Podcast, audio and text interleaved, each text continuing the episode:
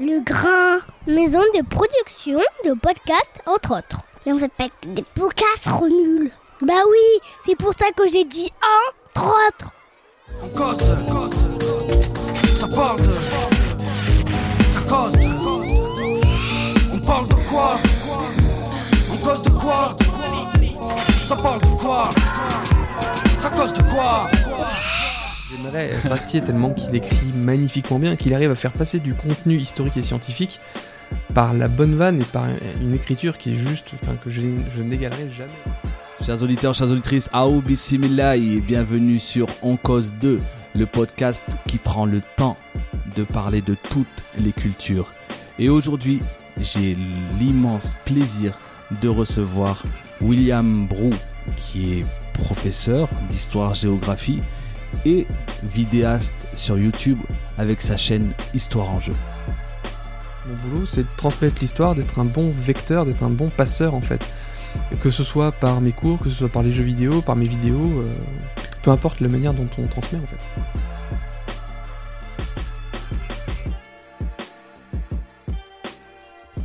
Tu l'as vu euh, Je sais pas si tu as vu la, série de d'Arte Créative là, par euh, euh, Nota, Bene. J'en ai regardé des extraits. J'en ai regardé quelques parties. Là.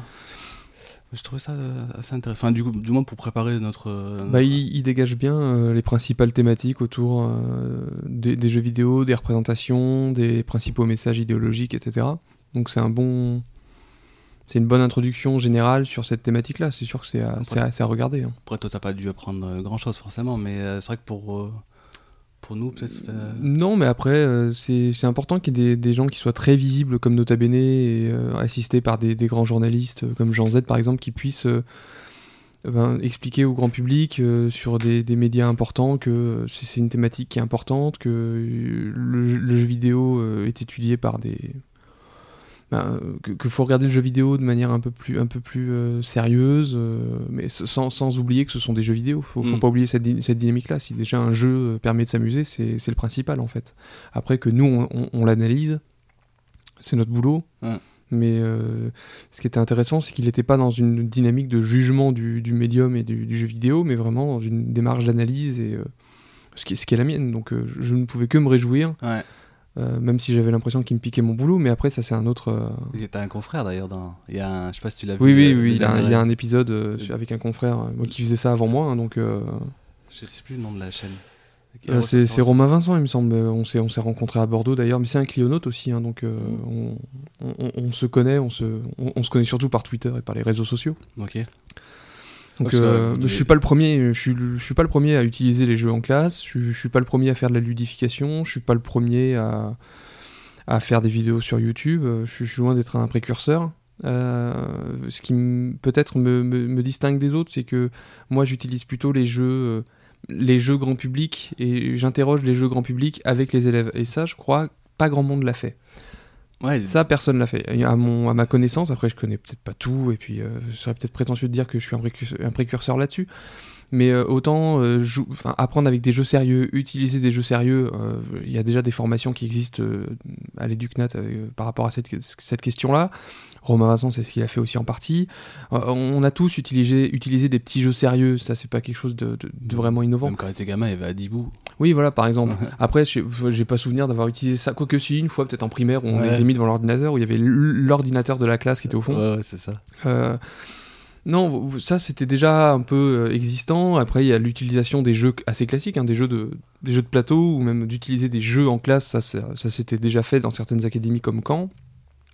Mais vraiment, prendre un média, un, jeu grand public, un jeu mainstream, et le, replacer dans le cours en, en l'interrogeant, ça, il me semble que c'est c'est là où c'est innovant entre guillemets mais c'est innovant déjà parce que moi j'avais pas l'habitude de le faire voilà. C'est peut-être une démarche que j'avais quand j'étais euh, quand j'étais devant le jeu mais euh, pas quand on était euh, voilà. Ça c'est pas quelque chose que j'ai vu à l'éducation nationale. Alors moi il faut que je te fasse quand même avant même qu'on qu'on rentre dans le vif de la de la conversation du sujet il faut que je te fasse quand même une confidence deux confidences euh, déjà, j'y connais pas grand chose en, en jeu vidéo. À savoir que euh, je crois que j'ai appris ce que c'était un RPG il y a trois mois. et l'existence de Twitch euh, il y a six mois. Tu vois. Mais c'est pour ça que je fais les vidéos YouTube. C'est que moi, je, je demande, en, en gros, dans ma démarche, tous les ans, je demande à mes élèves s'ils jouent. Plutôt que de leur demander l'adresse de leurs parents, leur date de naissance, que je connais déjà, parce qu'on a déjà les fiches pédagogiques, enfin les fiches administratives, plutôt que de leur demander ces, ces informations dont je ne ferai rien pendant l'année euh, je préfère leur demander s'ils jouent, à quoi, à quelle euh, fréquence, est-ce qu'ils jouent beaucoup, pas beaucoup, etc. Et c'est quoi les ratios? En gros, il y a près. 60 60-65% d'élèves qui jouent. Alors après, euh, parmi ces joueurs, eh ben, en fait, on, bah, on retrouve euh, en gros les, les mêmes profils que chez les adolescents, adolescents un peu plus âgés ou adultes. Euh, Il y a à la fois les joueurs un peu euh, casual, donc euh, des petits jeux sur, la, sur la tablette, des petits jeux sur le téléphone, Candy Crush, etc. Et puis on va trouver un certain profil de joueurs, pas forcément garçons d'ailleurs, aussi quelques, quelques filles. qui vont jouer qui vont jouer à des GTA, qui vont jouer à des Assassin's Creed, qui vont jouer à des Call of Duty. Ce que j'ai remarqué par contre, c'est qu'ils jouent à des anciennes générations, c'est-à-dire que c'est pas les derniers qui viennent de sortir, mais c'est les anciennes générations. Et du coup, ce sont des jeux généralement, enfin souvent euh, interdits ou déconseillés au moins de 18 ans. Donc moi j'ai des élèves de la 6e à la 3e qui jouent à ça. Et les petits 6e là qui avant les vacances me disent Monsieur, monsieur, pendant les vacances on va se retrouver sur Fortnite, vous voulez pas venir? Non, non, euh, les gars, là, les gars, vous avez 12 ans normalement, Fortnite c'est pas trop pour vous. Mais... Bref, et donc euh, ils, ils jouent, ils- c'est un- ça fait partie de leur univers. Donc euh, c'est- parti de là ce questionnement de est-ce que. Est-ce qu'il faut intégrer le jeu dans la pédagogie Est-ce qu'il faut en parler Euh, Déjà, en fait, juste en parler après, est-ce que l'intégrer, c'est un grand mot, mais au moins en parler. Et ma démarche innovante, si on peut parler d'innovation, c'est elle est là en fait. C'est juste intégrer le jeu dans une démarche d'historien et de- de- d'apprentissage de, l'histoire en fait. Euh, donc il y, a- il y a une vidéo euh, où, par exemple, tu parles justement de l'utilisation de Battlefield? Pour, un, pour un de tes cours. Et c'est vrai que dans euh, History Screed, là, donc la, la série d'Arte, effectivement, quand on voit le prof, alors je sais pas si c'est Romain Vincent, je ferai, euh, monsieur, sûrement, euh, on voit qu'il utilise un jeu, euh, ce que vous appelez vous, Serious Game, c'est ça? Enfin, un jeu. euh, Un jeu sérieux. un jeu sérieux, mais où il n'y a pas justement pas d'armes, donc à l'opposé de Battlefield. Et du coup, quand j'ai vu après toi tes vidéos, c'est vrai que j'ai trouvé, euh, je te dis pas ça parce que tu es en face de moi, mais j'ai trouvé ça encore plus intéressant du coup de partir sur un jeu qui a priori et euh, peut être euh, considéré comme un jeu un jeu violent tu parles des jeux interdits au moins de 18 ans tu vois euh, parce qu'on a beaucoup d'a priori il y a beaucoup d'a priori sur les euh, sur les Mais- jeux vidéo Complètement, mais au- au- au-delà de ça, il y a un a priori sur la violence de- dans la société. Enfin, je suis allé quand je suis allé à Bordeaux là, il y a quelques jours pour parler justement de cette séquence-là dans une journée d'études sur représenter et représenter la guerre de 14-18 dans les jeux vidéo. Moi, j'y allais en tant qu'enseignant et j'y allais en tant que voilà, j'utilise Battlefield en classe. Pourquoi, comment et euh, est-ce que ça marche? Et euh, la, démarche, hein, il y a eu plusieurs présentations. Il y a eu euh, est-ce qu'on peut utiliser ben, le jeu d'Ubisoft Soldat Inconnu? Justement, c'est un jeu qui se veut non violent parce que le joueur ne tue pas. Euh, c'est pas le c'est pas le joueur qui tue, c'est la guerre. Voilà, il y, a- tout un débat par rapport à ça. Est-ce que les jeux sont violents non violents? Mais au-delà de ça, l'historiographie, c'est-à-dire que les historiens eux-mêmes, par rapport à la guerre de 14-18, euh, ils avaient du mal avec cette violence. C'est-à-dire que, en gros, mais je ne veux pas rentrer trop dans les détails, mais euh, les historiens se font la guerre entre savoir est-ce que les soldats étaient euh, consentants à la guerre, est-ce qu'ils étaient, euh, est-ce qu'ils étaient partie prenante de cette guerre, ou est-ce qu'ils étaient soumis au commandement, à un État qui les a forcés à être violents. Donc euh, les historiens ne sont pas d'accord par rapport à ça, et en fait, dans les jeux vidéo, on, ressent cette tension historiographique et ce débat entre les historiens. Et ce qui m'a confirmé que ce que je faisais avec Battlefield 1 est une bonne chose, et que je, pour le coup, c'est le fruit de mon euh, questionnement et de ma réflexion, c'est qu'il y a un, maître de conférence, Nicolas Patin, qui est venu euh, parler de Battlefield 1 et qui a montré deux minutes de gameplay qui sont les deux minutes que moi je montre à mes élèves. Et il a dit voilà, à partir de ces deux minutes, on peut euh, comprendre l'historiographie française autour de la, de la Première Guerre mondiale. Et quand j'ai préparé ma conférence pour euh, essayer d'étayer un peu mon propos, euh, je suis retombé sur un, livre de Stéphane Audouin-Rozon, qui est, le spécialiste de la Première Guerre mondiale, un, des spécialistes, c'est pas le seul. Et euh, il, reprochait aux historiens de la Première Guerre d'oublier la violence ou du moins de la terre. Et, justement, je trouvais qu'avec ce jeu-là, justement, la violence, on était dedans et que ça permettait de l'évoquer, de la montrer et d'en discuter aussi. Parce que la violence que montre le jeu n'est pas la violence ou l'unique violence que subissent les soldats, mais c'est justement en questionnant la violence que montre le jeu qu'on peut euh, aller vers les autres, euh, ce que ne dit pas le jeu. Et moi, en tant qu'historien, mais depuis que je suis étudiant, j'adore ça, c'est parler des silences des documents ou de ce que le document ne dit pas. Ça, c'est un truc que je trouve magnifique. C'est pas parce que le document n'en parle pas que ça n'existe pas. Et parler de ça avec les élèves, leur montrer ça, bah, c'est déjà les éduquer, euh, éduquer le- le- le- leur, leur regard sur les images, leur esprit critique par rapport aux images. Et c'est essentiel, enfin, pour moi. Mais là, si quelqu'un prend l'interview en cours, la conversation qu'on a, il pourrait penser que tu es prof de, de philo. Mais l'histoire, c'est de la philo. Enfin, un, un philosophe, c'est une personne qui réfléchit sur le monde dans lequel il vit pour essayer de le rendre meilleur. Euh, l'hi- L'historien participe à la philosophie. Enfin, c'est. moi, je, je- je- crois vraiment à l'interdisciplinarité et à l'idée que, euh, enfin, dire qu'un historien doit s'intéresser qu'au temps, qu'au passé, qu'un philosophe doit s'occuper que des problèmes, euh, la joie, le bonheur, la violence, euh, c'est un peu dépassé en fait. Donc, euh, l'historien, le seul outil qu'il a à sa, le, seul outil intellectuel qu'il a inventé et qu'il a, c'est le temps. Tous les autres, il les pique à d'autres, piqués entre parenthèses, à d'autres disciplines. Il va piquer des concepts sociologiques, il va piquer des concepts euh, géographiques, pour faire de la géohistoire par exemple. Donc en fait, on, se nourrit des autres sciences humaines, ou des sciences d'ailleurs euh, pas forcément humaines, mais principalement des sciences humaines pour construire un discours sur le, sur le passé. Et c'est pour ça que l'histoire est, vivante, c'est pour ça que l'idée d'un récit national est totalement absurde. C'est que l'histoire, elle bouge, l'histoire, elle change, l'histoire, en fonction de comment les historiens interrogent les sources, elle va, elle va, elle va changer. Donc le regard qu'on a sur les jeux vidéo évolue en rapport avec cette euh, dynamique-là. Il y a 10 ans, 20 ans, 30 ans, euh, dire que le jeu vidéo représentait une certaine idée, représentait une certaine historiographie, euh, s'inscrivait dans une historiographie, on n'aurait on aurait jamais imaginé ça. Mais les renouveaux de l'histoire culturelle euh, le- nous, nous- fait comprendre, à travers des questionnements qu'on a eu sur d'autres médias avant, en fait, euh, d'autres médiums, euh, que le, le jeu vidéo, c'est le fruit de son temps, et que ceux qui développent les jeux vidéo, ils sont aussi le, issus d'une ben, d'une éducation, et qu'ils ont appris certaines choses, et qu'ils le remettent dans le jeu, même Mhm. s'ils font des recherches. Euh, les recherches qu'ils font sont aussi guidées par ce qu'ils savent ou ce qu'ils pensent savoir, et c'est ça qui est vraiment c'est intéressant. J'aimais bien la, la formule là, de, de Nota Bene, donc toujours dans, dans, dans, ce, dans cette série là, de mini-doc, là, euh, qui il dit Vu d'une console, c'est l'Amérique qui dirige le monde. Oui, alors ça après c'est assez c'est stéréoty- euh, stéréotypé pour justement euh, euh, dans, dans l'introduction de la vidéo pour voir qu'après c'est beaucoup plus complexe que ça. bien mais sûr. mais, euh, parce que la, plupart des euh, l'industrie du jeu vidéo, c'est quoi? C'est essentiellement les États-Unis en termes de, studios? C'est pas vraiment. Non, oui, alors les principaux studios, Electronic Arts, euh, alors du coup maintenant ils en ont racheté pas mal, BioWare, euh, si on prend 2K Games, euh, en France il va rester Ubisoft, il va rester. son nom m'échappe. Euh, bah, Focus Interactive, mais c'est pas vraiment des. Eux ils éditent plutôt.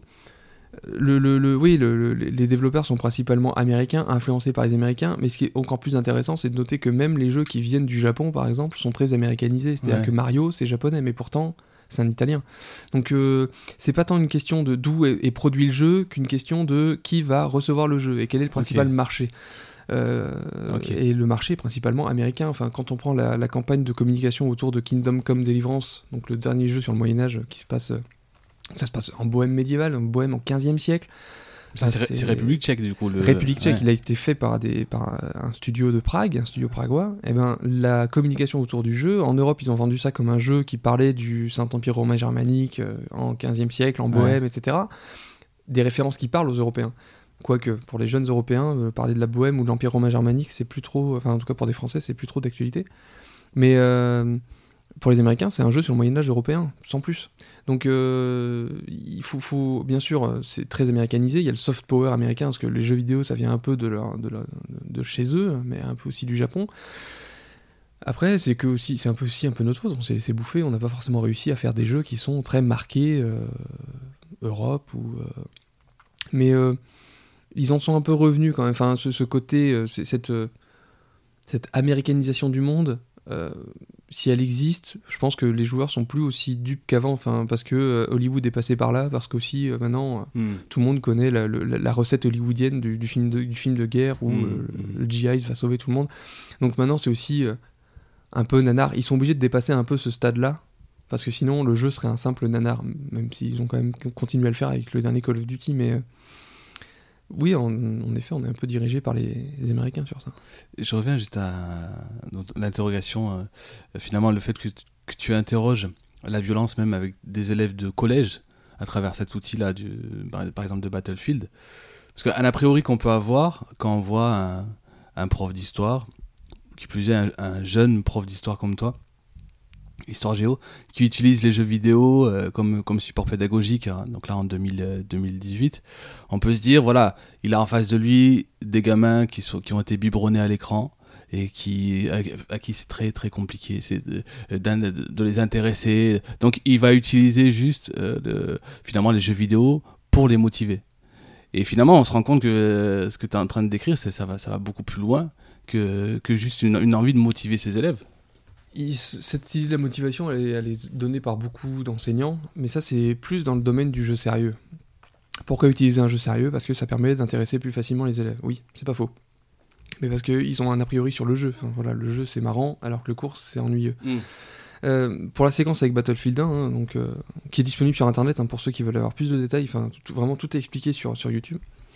Et euh, l'i- l'idée, c'est vraiment, ils sont ils sont pas en train de jouer, ils sont observateurs du jeu. Donc c'est comme s'ils étaient joueurs, mais ils le sont pas vraiment. Ils observent C'est quoi euh, C'est des, des séquences que tu prends C'est un montage que j'ai fait parce Ouais. que je pouvais pas avoir 25 Xbox pour Ouais. les faire jouer. Ouais. Euh, en vrai, si j'avais pu, je l'aurais fait. Parce que euh, l'expérience combattante que nous transmet le jeu passe par la manette. Et donc forcément, les mettre en situation 2, ça permettait de faire comprendre un certain nombre de choses. Pareil, pour faire comprendre euh, des logiques de level design, donc comment les cartes sont construites, leur montrer que, les développeurs, en fait, ils, créent des couloirs et ils les déguisent pour qu'on voit pas que c'est un couloir. Et ça, c'est intéressant de le, de- de- de- le faire voir aux élèves, d'en parler, de leur montrer que il y a un sentiment de liberté mais qui n'existe pas. Et euh, c'est pas parce qu'on voit une carte très grande qu'on peut aller partout, par exemple. Donc interroger cette question-là, elle, est- aussi intéressante. Donc ce qui est intéressant, c'est de comprendre comment le jeu est construit et euh, quel est le message que le jeu veut nous faire passer. Et après, ce message, on l'interroge et on le questionne et on revient des documents classiques pour euh, voir ce qui est vrai, ce qui est faux, si c'est inspiré de faits réels, si c'est vraiment inspiré de faits réels, euh, la part de la fiction, de la part de l'historicité, comme on ferait avec n'importe quel autre médium. Enfin, euh, oh.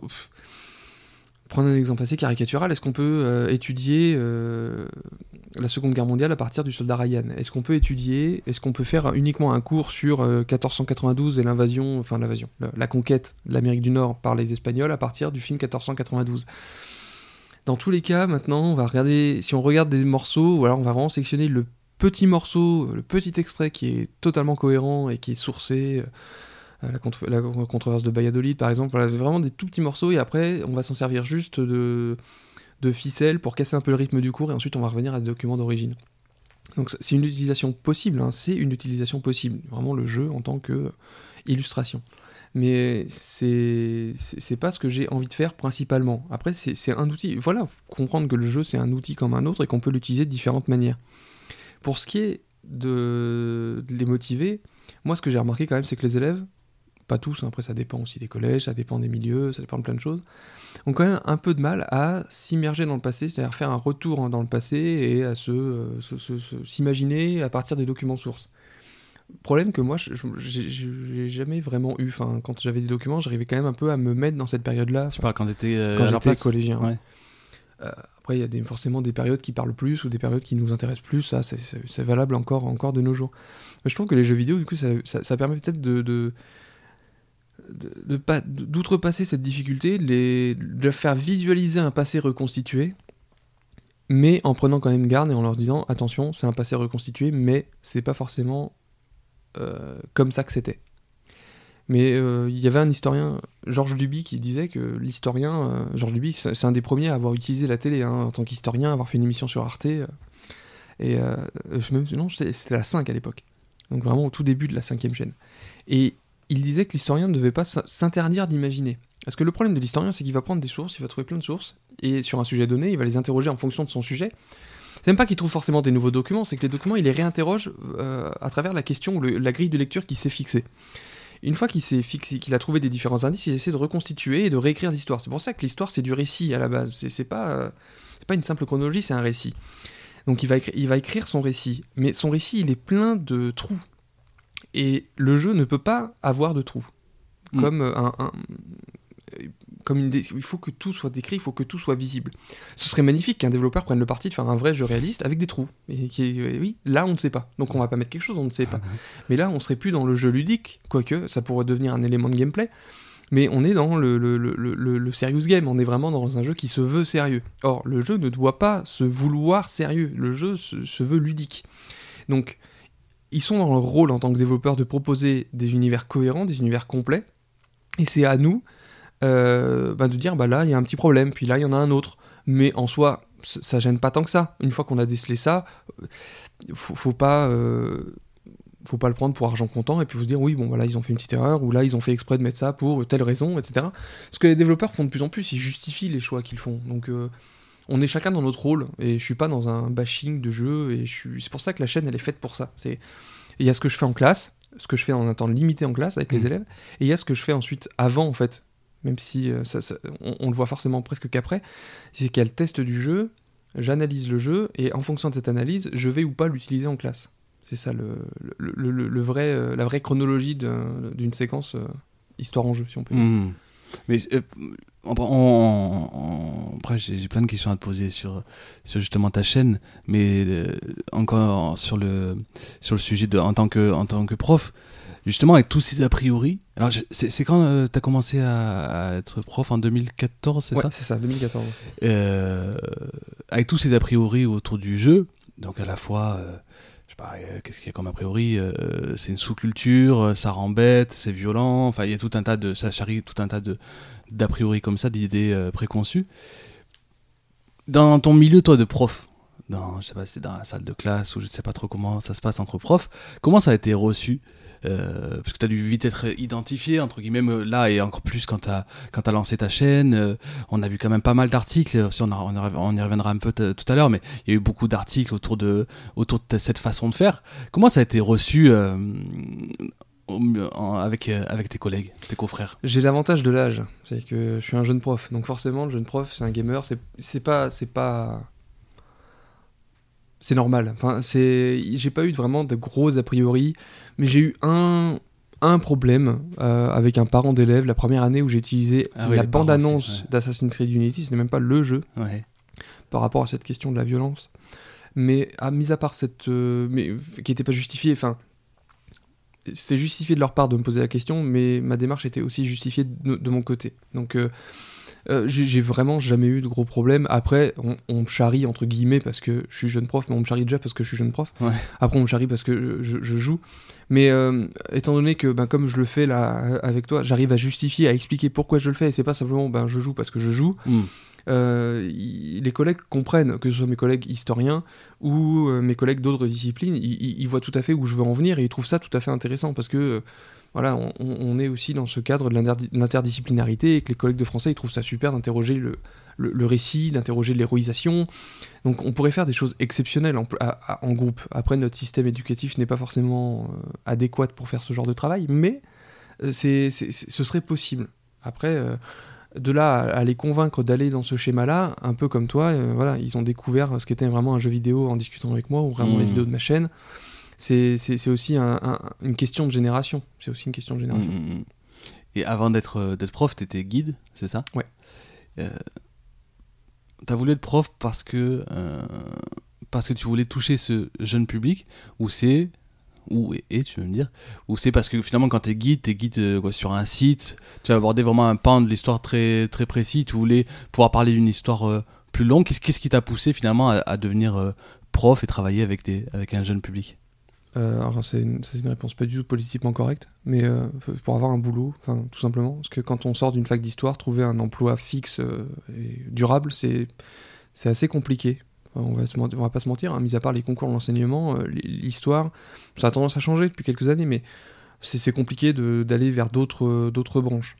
Justement parce que, bah, quand moi j'ai sorti, je suis sorti du lycée par exemple, le, monde du jeu vidéo, c'était un monde qui était justement pour les gamins, c'était pas sérieux. Donc, euh, on m'aurait expliqué toutes les branches qui. tous les métiers du jeu vidéo, du monde vidéoludique. euh, pe- Peut-être que j'aurais changé d'avis, que j'aurais fait, autre, fait autrement. Mais euh, voilà, aussi, le, le- monde éducatif a changé, la manière d'orienter aussi a changé. Donc, non, moi je suis allé vers l'enseignement parce qu'il fallait un, un- un métier et que même s'il fallait un métier, j'avais cette envie, cette envie de transmettre l'histoire un public. Ça, c'est vraiment euh, ce qui. Depuis que je suis en fac d'histoire, ce qui me plaît, au-delà de faire de la recherche historique, c'est vraiment euh, dans les, dans les sources, dans les archives, toucher toucher le passé enfin vraiment quand on va quand on moi quand je touche des vieux papiers que je lis des vieux papiers même si c'est difficile des fois c'est des gens du passé qui ont écrit ça euh, 5 600 ans avant avant nous. Enfin je trouve ça juste magnifique qu'on ait gardé ça et qu'on puisse encore en tirer des informations.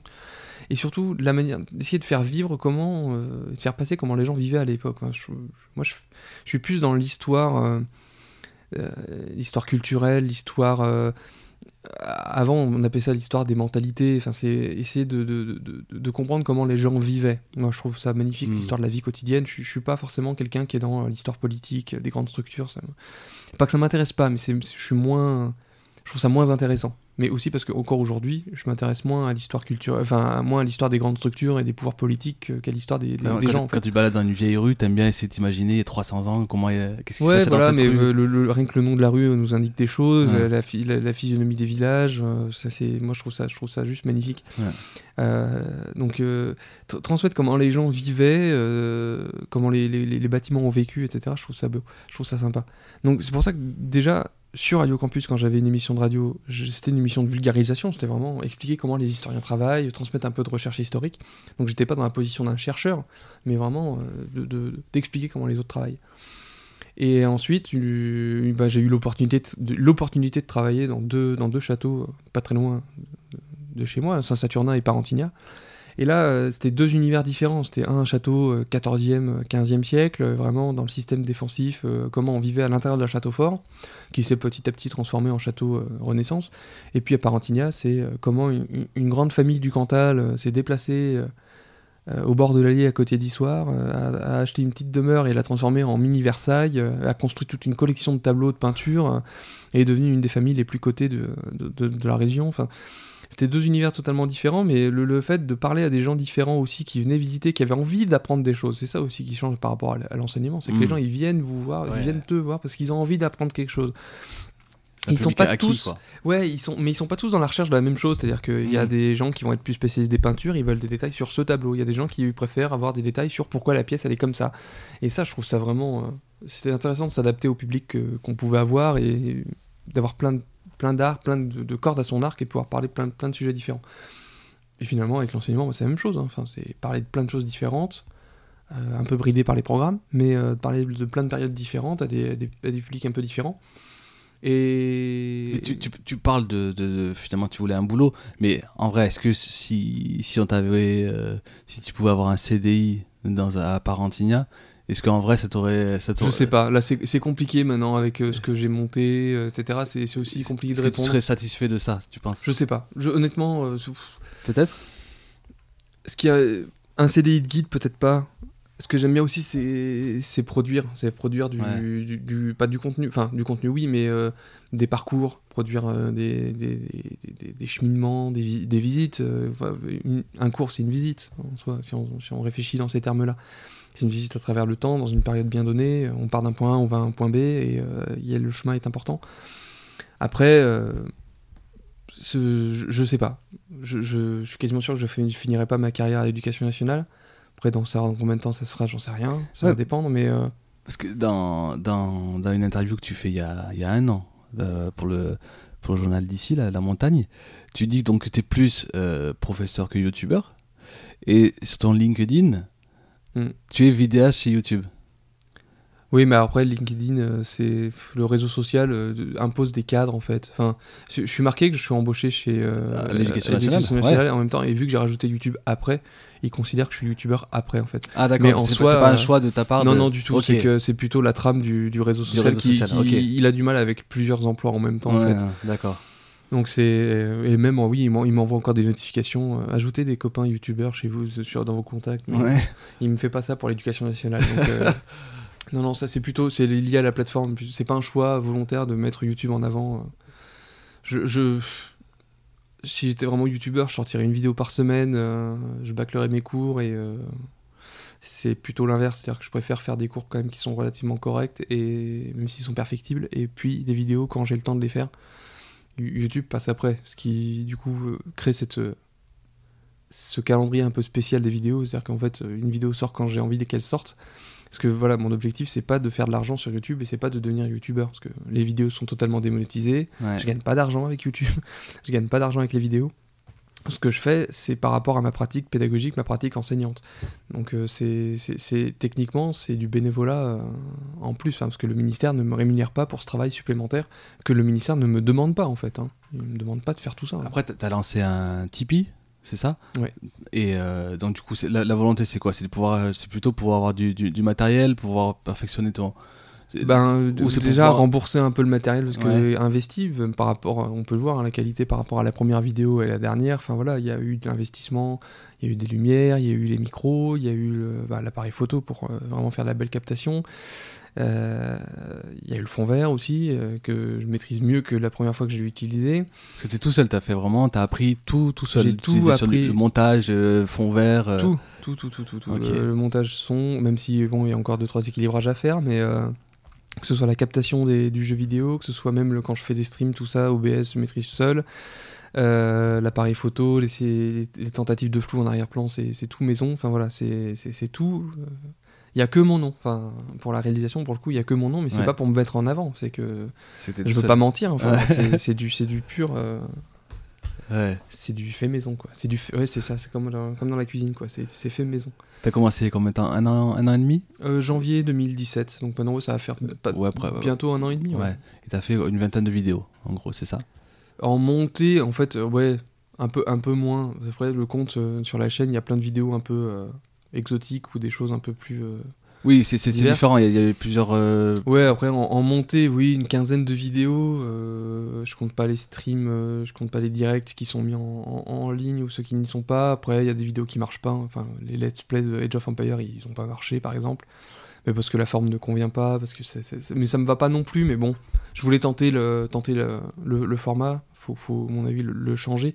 Mais voilà, ça, ça demande, en plus de monter, faut voir, ben, euh, comme on disait un peu tout à l'heure hors micro, il faut euh, en soi, une fois que tout est tourné, les scènes intérieures, les scènes extérieures, que les voix off sont faites, que euh, le- la trame est faite, que tout est rédigé, il faut bien une à deux semaines pour tout monter, sachant que je peux énorme. pas monter tout. Enfin, je pourrais y passer des journées entières. euh, ça prendrait moins de temps, mais voilà, je dois le faire après le boulot, en rentrant, le soir, parfois tard.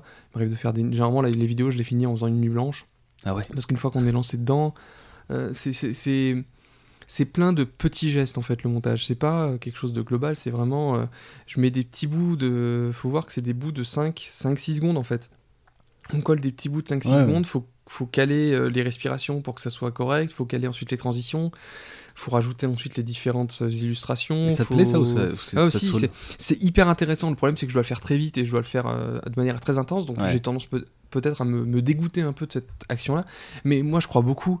Dès que je regarde la télé, par exemple, je peux pas m'empêcher de m'intéresser au montage. Le Ouais. montage parle autant que ce que dit le, le- le- la voix off ou ce que dit le, le présentateur.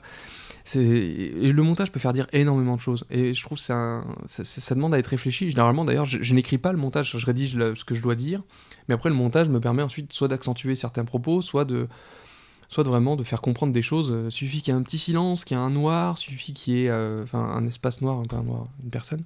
Euh, suffit qu'il y ait un tout petit espace, euh, qu'il y ait une transition bien placée pour que tout de suite le, discours soit sublimé. Donc non, c'est hyper intéressant, mais ça prend, ça prend beaucoup de temps. Donc si on compte tous les tournages, tout, déjà la rédaction, hein, le test du jeu, la rédaction. Alors comment, ça, tu peux tu peux détailler justement le, le mode opératoire de, de, de l'idée à- au moment où tu vas la poster Qu'est- Qu'est-ce qui c'est c'est quoi les différentes, Bah, l'idée, différentes bon, phases l'idée, ça naît soit c'est un jeu récent, parce que là, bon, bah, voilà, dès, dès l'achat du jeu, j'essaie déjà en amont de contacter un peu les, les, les- les éditeurs pour avoir des infos, ou euh, les, Tu reçois- les prévenir que je Tu reçois ça. des jeux aujourd'hui? Ouais, je reçois quelques Ouais, jeux. ok. Euh, du coup, mais par contre, il y a, il y a pas de, je reçois le jeu, mais il y a aucune euh, commande. C'est-à-dire que je- je- j'ai le droit de dire ce que je veux.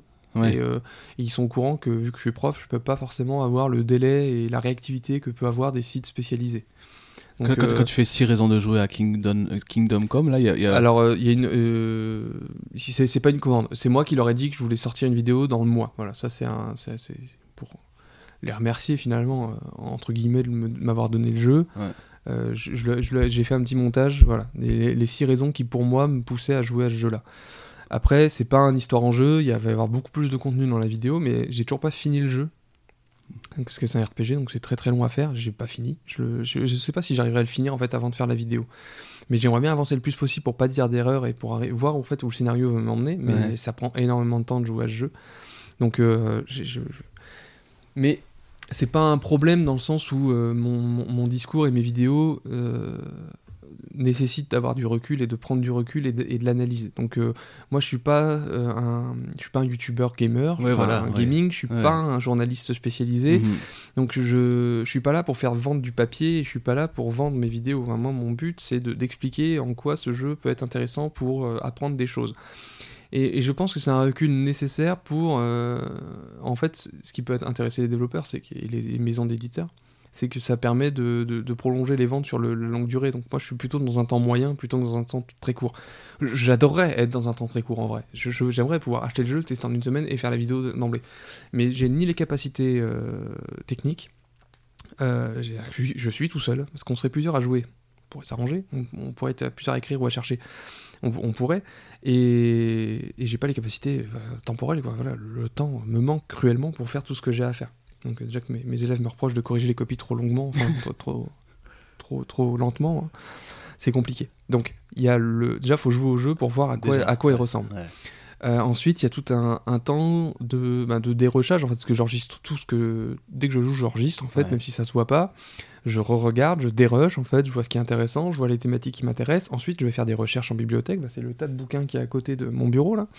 Donc, y a, là, il y a 9 bouquins juste pour la bohème médiévale, c'est... C'est le gros tas juste derrière moi.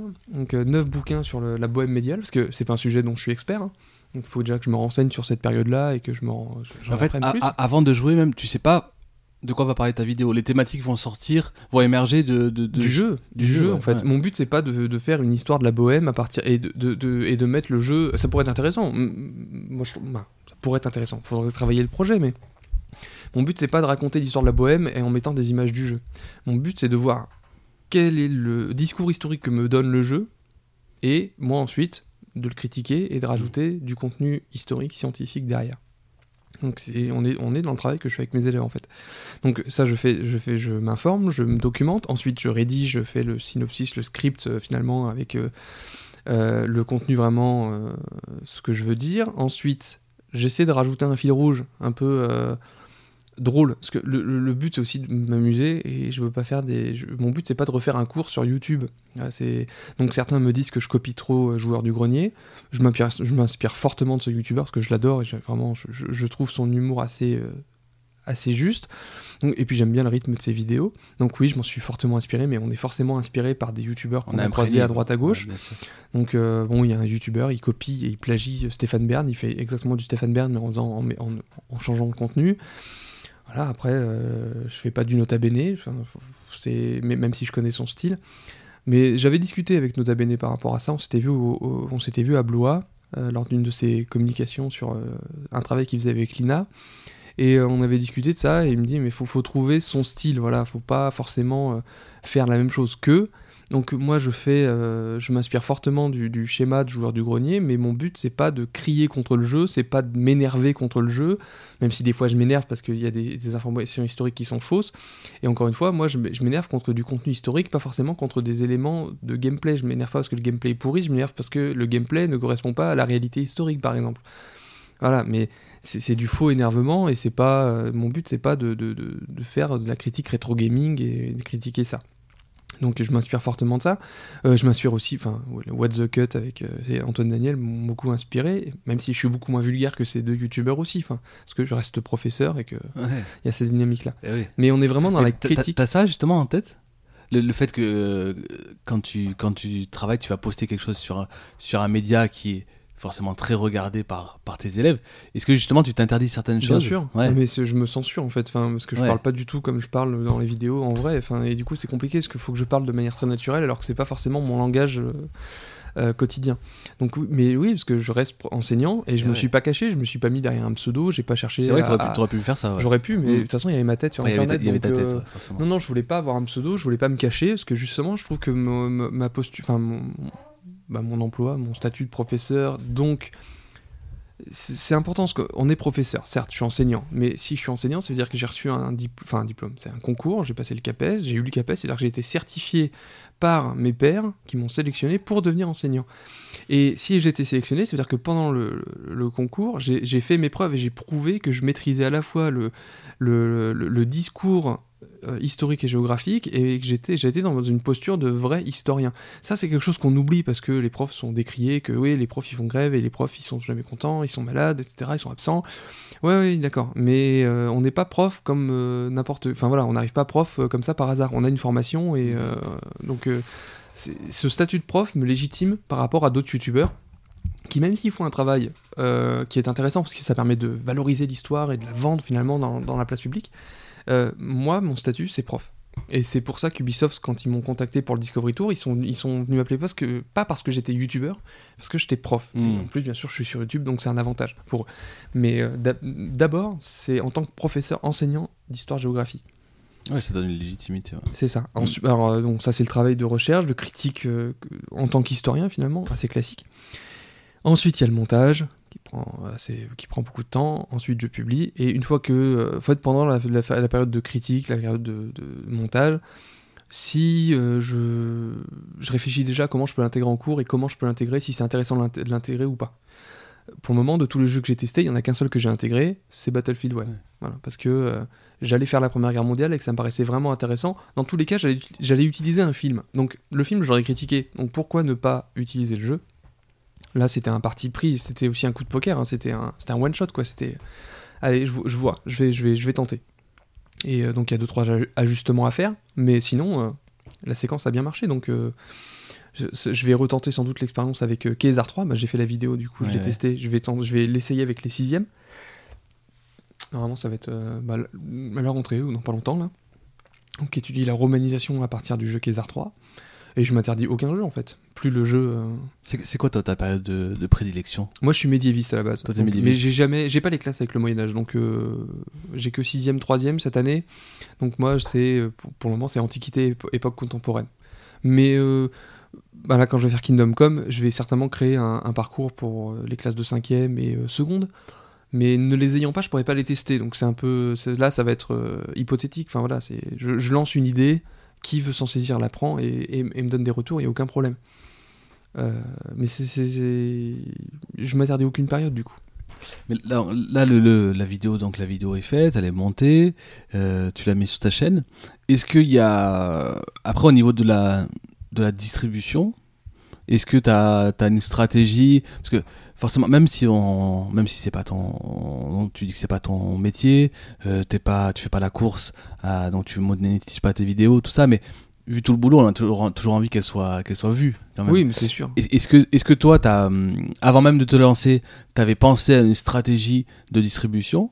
Est-ce que, est-ce- est-ce- voilà, quelle, quelle est ton, vraiment ta, ta façon de, de, de faire quand, quand, la, quand la vidéo est au moment, au moment de la poster Bah là, on va dire que c'est le troisième métier qui rentre en ligne de compte, parce que finalement, j'ai plein de casquettes. Euh, c'est le boulot de euh, community euh, manager. Ouais. Euh, le l'aspect que j'aime le moins. Ça, pour le coup, c'est le truc que j'aime pas faire. Pourtant, tu es assez présent sur le- les réseaux. je suis très présent, mais Ouais. c'est- un truc que j'aime pas forcément Ouais, faire. Ok. C'est euh, ouais, l'idée de se vendre. Et je sais pas me vendre. Ouais. J'aime pas me vendre, je sais pas me vendre. Donc euh, c'est très difficile pour moi. Même on pourrait penser l'inverse parce que on, on m'a vu beaucoup au mois de mars euh, et début avril dans les dans les journaux et Mm. dans la presse. Donc euh, on peut dire ah il, parle bien etc. J'ai- J'aime pas me vendre. Donc euh, c'est assez simple. hein. Je publie la vidéo. Généralement dans l'heure, bah, je publie sur Facebook et sur Twitter. Alors j'ai essayé de trouver les horaires qui correspondent le mieux ou qui marchent le mieux d'après Mm. les différents sites internet que j'ai pu trouver. Donc c'est aux alentours de 17h généralement. Alors, le samedi vers 17h ça marche bien. Pas, pas de miracle, hein. un joueur du grenier fait la même chose par exemple. Donc euh, voilà, je, je- je publie la vidéo une fois, généralement après pendant une semaine je, je spam, euh, je spam, puis après je la laisse, euh, je la laisse vivre en fait, et elle vit assez mal parce que du coup l'espérance de vie sur Twitter c'est 4 heures, l'espérance de vie sur Facebook je crois que c'est 17 heures. Donc voilà, après ça tombe un peu dans les limbes. Je, publie généralement la vidéo avec un petit article explicatif sur le site des Clionautes. Ouais. Parce que les, les, les Clionautes, donc pour ceux qui ne connaissent pas, c'est une association de profs d'histoire-géographie qui, qui prône euh, la défense de la discipline déjà, et ensuite l'utilisation raisonnée et intelligente du numérique Pour valoriser la discipline. pour valoriser la Mm. discipline et parce que ça fait partie euh, de, nos, de nos missions. Enfin, on fait partie, on est dans un monde de plus en plus numérique et ça fait partie de nos attributions maintenant de- d'enseigner le numérique, d'enseigner avec le numérique, mais d'enseigner au numérique. Donc ça, c'est un truc, euh, d'où euh, ma, ma, ma démarche qui rentre dans leur, euh, dans leur euh, champ de, de- de compétences en fait. C'est vrai qu'il y a une démarche finalement d'éducation aux médias en fait quand, Clairement, oui, non, quand tu fais ça en classe. En plus, oui, Ouais. c'est en plus, on peut, on peut apprendre de l'histoire, mais en plus on apprend à, à critiquer les médias. Donc je poste sur, cette, sur le site de cette association, euh, sur le Facebook de l'association. Donc euh, c'est- pas moi qui publie d'ailleurs, enfin je, je- je poste mes, mes, mes articles, et ensuite c'est les membres euh, euh, du comité de rédaction en fait qui publient et qui mettent en valeur, parce que voilà, je ne veux pas être euh, à la fois celui qui écrit, celui qui publie. Donc euh, moi je propose des contenus et après on les publie pour moi. Je, je n'arrive pas à mettre en ligne moi-même mes articles. Enfin c'est un truc que je, je sais pas faire. Donc je publie. C'est mis en valeur. Et puis après, euh, ça, ça, ça s'arrête là. En fait, Euh, j'ai mis en place euh, depuis un mois, même si j'ai dû arrêter pour des raisons personnelles. Enfin, je vais, reprendre là d'ici quelques jours une veille en fait autour des, de, l'histoire et des jeux vidéo en fait, une veille informationnelle. Parce que ça fait partie aussi de mon rôle bah, de surveiller ce sujet-là, ce que je fais déjà de base, mais je me, je me suis dit que je pouvais le partager avec les gens. Donc c'est une manière d'être présent sur les réseaux sociaux. J'aime pas forcément être présent. Euh, pour, Pour rac- être présent. pour raconter ma vie en fait Ouais. et pour, euh, ou pour euh, commenter tout ce qui se passe dans la vie de tous les jours c'est pas que ça m'intéresserait pas ou que je saurais pas le faire mais ça en devient fatigant parce que finalement après on, on court après le buzz et on court après ah tiens là il s'est passé un truc que je vais commenter tiens j'ai posté mon assiette de pâtes bon Euh, je poste uniquement quand ça a trait à la vie de la chaîne. Enfin voilà, j'ai posté. euh, ce qui est marrant, c'est que je suis monté trois fois chez Ubisoft et donc euh, trois fois j'ai posté la même photo en fait moi devant Ubisoft. On avait l'impression que c'était la même photo. Et non, c'est encore une nouvelle fois. Voilà, euh, faire vivre euh, sur les réseaux sociaux, montrer que je suis vivant et que ça bouge et que ça évolue. Mais après, être présent pour euh, raconter ma vie en tant que citoyen lambda, c'est pas, c'est pas très intéressant. Enfin, le- les gens n'ont pas besoin de savoir que j'ai deux chats, que qui sont trop mignons, etc. Enfin voilà, c'est pas, c'est pas mon. Je suis pas là pour devenir le copain de tout le monde. Je suis là pour proposer, proposer du contenu que j'espère le plus intéressant possible et qui puisse plaire aux gens, que ce soit des adultes, des adolescents, des enfants, ou des élèves que je peux, que je puisse avoir. euh, mais euh, je suis pas là pour raconter ma vie. Mais on t'a déjà proposé de, de le faire pour toi justement? De faire du, euh, toute la partie que t'aimes le moins euh, sur community management? Non, non, pour le moment, euh, j'ai personne. je discute avec certains viewers ou personnes qui me regardent assez régulièrement. Ils commentent toutes mes vidéos. Donc, ils- même quand je fais des lives, des directs, ils sont là. ils- on, on parle beaucoup. Pour le moment, j'ai pas eu de proposition ni pour euh, monter, ni pour euh, faire du, community management. Donc si quelqu'un écoute ce podcast et qu'il il, il remonte vers moi, je peux faire re- remonter pourquoi, vers toi pourquoi pas Ouais. on peut, euh, je Si suis- tu je pourrais, mais est-ce que tu pourrais? C'est compli- compliqué, Ça quand va même. être un travail, euh, ça va être un travail de longue haleine. Euh, je, je pourrais pas tout délaisser. Ouais. C'est un truc, ça, tout, Je, je- je suis très bête sur cet aspect-là. C'est-à-dire que, mais déjà de base, mes cours, j'ai du mal à, à, à délester. C'est-à-dire que j'aime bien tout faire. Ouais. C'est-à-dire que j'ai du mal à forcément aller comprends. voir, euh, photocopier des, bou- des bouquins. Enfin, je, le- je le fais parce que des fois, il y a des très bons dossiers, il y a des très bons, des très bonnes études et tout. Mais quand j'ai commencé à être prof, je voulais tout faire. Et euh, c'est chronophage. Donc là aussi, avec les vidéos, c'est aussi chronophage. J'aime bien tout faire, mais euh, euh, faut, délé- faut déléguer aussi des je, fois. je faut, te faut- comprends, ouais, j'ai un peu ce travers aussi, je te comprends. Mais est-ce que tu as pensé, tu parlais tout à l'heure de, de la veille euh, partagée sur les réseaux, est-ce que tu as pensé à une, une newsletter, par exemple, te constituer une base euh, euh, de gens qui pourraient s'inscrire à une newsletter et, je sais pas, ouais, par exemple, tous les samedis euh, à 17h, tu reçois ton mail avec euh, des dossiers de, veille Bah, je le fais à travers les réseaux sociaux. Euh, ceux qui veulent s'abonner s'abonnent euh, sur la, à la page Facebook en fait. Euh, ils recevront des, des informations là-dessus. Après, oui, j'y j'y ai pensé à la newsletter, mais euh, les gens reçoivent tellement de mails que même moi, les- je, je me suis inscrit à des newsletters, je la regarde plus. Donc, Ouais. euh, je suis peut-être un peu naïf à penser que les réseaux sociaux c'est l'avenir. Non, après, avec tout ce qui s'est passé avec Facebook, c'est compliqué de penser ça, mais. euh, ça me rajouterait encore du boulot, alors que là, je vois un lien, je le lis, je le trouve intéressant. Moi, je l'archive parce que voilà, je l'archive sur mon Pearl Trees et sur- dans mon Zotero pour euh, avoir des billes pour plus tard. Et après, je, je crée- je crée un, je crée un tweet et un, et un- un message Facebook, c'est programmé, et puis après, je laisse vivre le, je laisse vivre l'info quoi. C'est Aujourd'hui, qui veut prend en fait. C'est T'as t'as une, une, inter- une, une interaction aujourd'hui avec ta communauté, justement? Est-ce que, est que les gens se contentent, se contentent de, de regarder, mettre un pouce euh, Alors j'ai beaucoup, beaucoup de pouces. J'adore quand il y a des pouces bleus. euh, J'aime moins quand il y a des pouces rouges. Le premier pouce rouge a été extrêmement dur à vivre. Parce que ça veut dire qu'il y a quelqu'un qui a pas aimé. Alors, Ouais. Parce que c'est c'est honnête ou pas, j'en sais rien. Enfin bref. Il y a quand même deux qui ont mis des pouces rouges sur la vidéo de bonne rentrée. Je trouve ça, je trouve ça juste. Enfin. déplacé, parce que même si s'attendait à une autre vidéo, s'attendait à une vraie vidéo, enfin je veux dire c'était juste une vidéo que j'ai improvisée le 31 décembre pour souhaiter la bonne année en fait. C'était juste histoire de, de meubler, de, Ah. bah, de- non, mais aussi de fêter la bonne année à ceux qui regardent la chaîne. Donc euh, les pouces, après il y a des commentaires euh, auxquels je réponds le plus possible. Là c'est pareil, voilà, il y a une semaine de pause, bah, c'est à la fois les vacances, mais c'était aussi voilà, problème perso, donc j'ai pas répondu à tous les commentaires. Je réponds le plus possible quand c'est constructif. Quand c'est pas constructif, je me permets d'être un peu plus euh, méchant. Euh, Ah, mais- T'es pas de l'école de ceux qui ignorent? Tu préfères quand même répondre? Même Ouais, méchamment, tu préfères répondre Non, pas méchamment, mais euh, de manière euh, cinglante. Mhm. Non, voilà, bien placé quoi. Enfin, Ouais. Il y en a un, il m'a dit, euh, quand j'ai fait la vidéo sur Call of Duty World War II, euh, la mise en scène, c'était. Donc il y avait un contenu. Le contenu, je crois que c'est la meilleure vidéo d'un point de vue contenu euh, historique. Enfin, niveau recherche, c'est vraiment celle que j'ai le plus bossé. Et le fil rouge, ça devait être un vétéran. Du coup, je, j'inter- je- je- Ouais. je devais interpréter le soldat qui était dans le jeu, mais qui avait vieilli et qui racontait. Mais de la même manière que dans le jeu, c'est ça en fait. On se voyait dans une école. euh, Voilà, et l'idée ouais. c'était ben, un vétéran, qu'est-ce qu'on fait faire en France? Généralement, les vétérans ils vont à l'école. Ouais. On les fait venir dans les on les fait intervenir dans les écoles. Donc forcément, c'était un jeune public.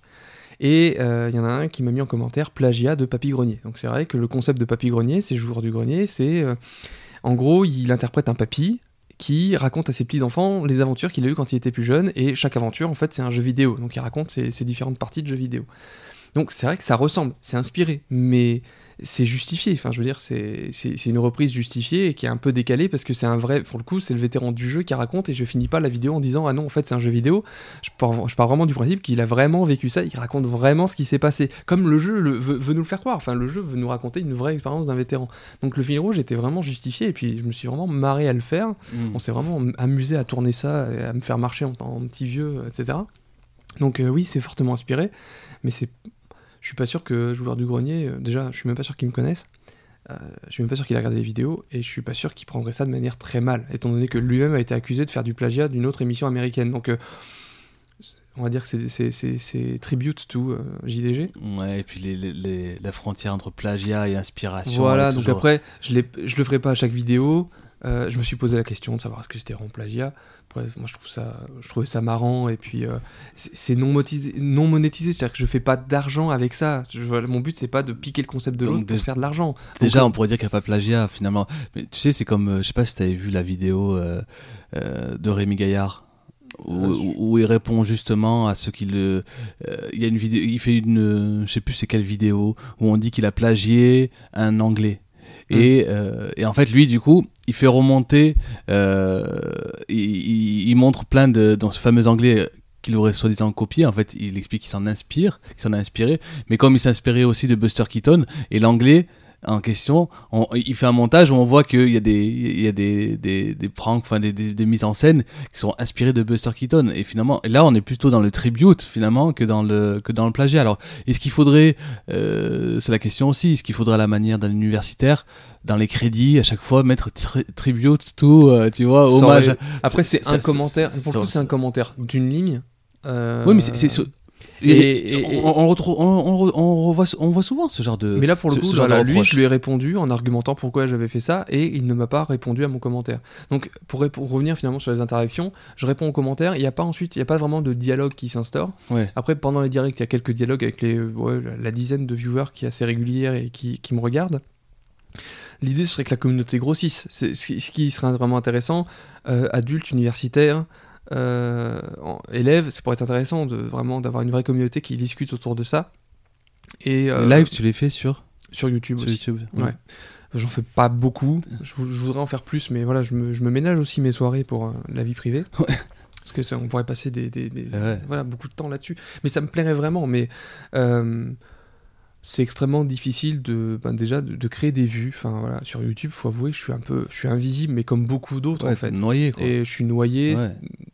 dans pas mal de vidéos qui sont quand même assez pourries. Enfin, je, je veux pas être dans le jugement et dire que tout ce qui est sur YouTube, à part moi, c'est nul. Tu auras les recommandations, enfin les. Mais les voilà, de toute euh, façon, le- les recommandations, euh, je suis ouais. pas le seul à dire que c'est pourri. Enfin, au bout d'un moment, quand on a les replays des, des, des, des- des anges ou les replays Mm. des, des téléréalités euh, qui font plus de vues, qui font des milliers de vues, enfin, YouTube n'échappe pas à cette dynamique-là. Après, on aurait un autre outil que YouTube, euh, plus, aussi efficace que lui, on irait, enfin, j'irais dessus. Mais Ben, justement, euh, j'ai j'allais te poser la question, euh, comme tu parles de, de live, euh, t'as pas, t'as songé à, à faire quelque chose sur Twitch Au début, j'étais sur Twitch. T'étais sur Twitch au départ Le problème, c'est que ben, Twitch rajoutait de la pub au début de mes lives alors que j'en voulais pas.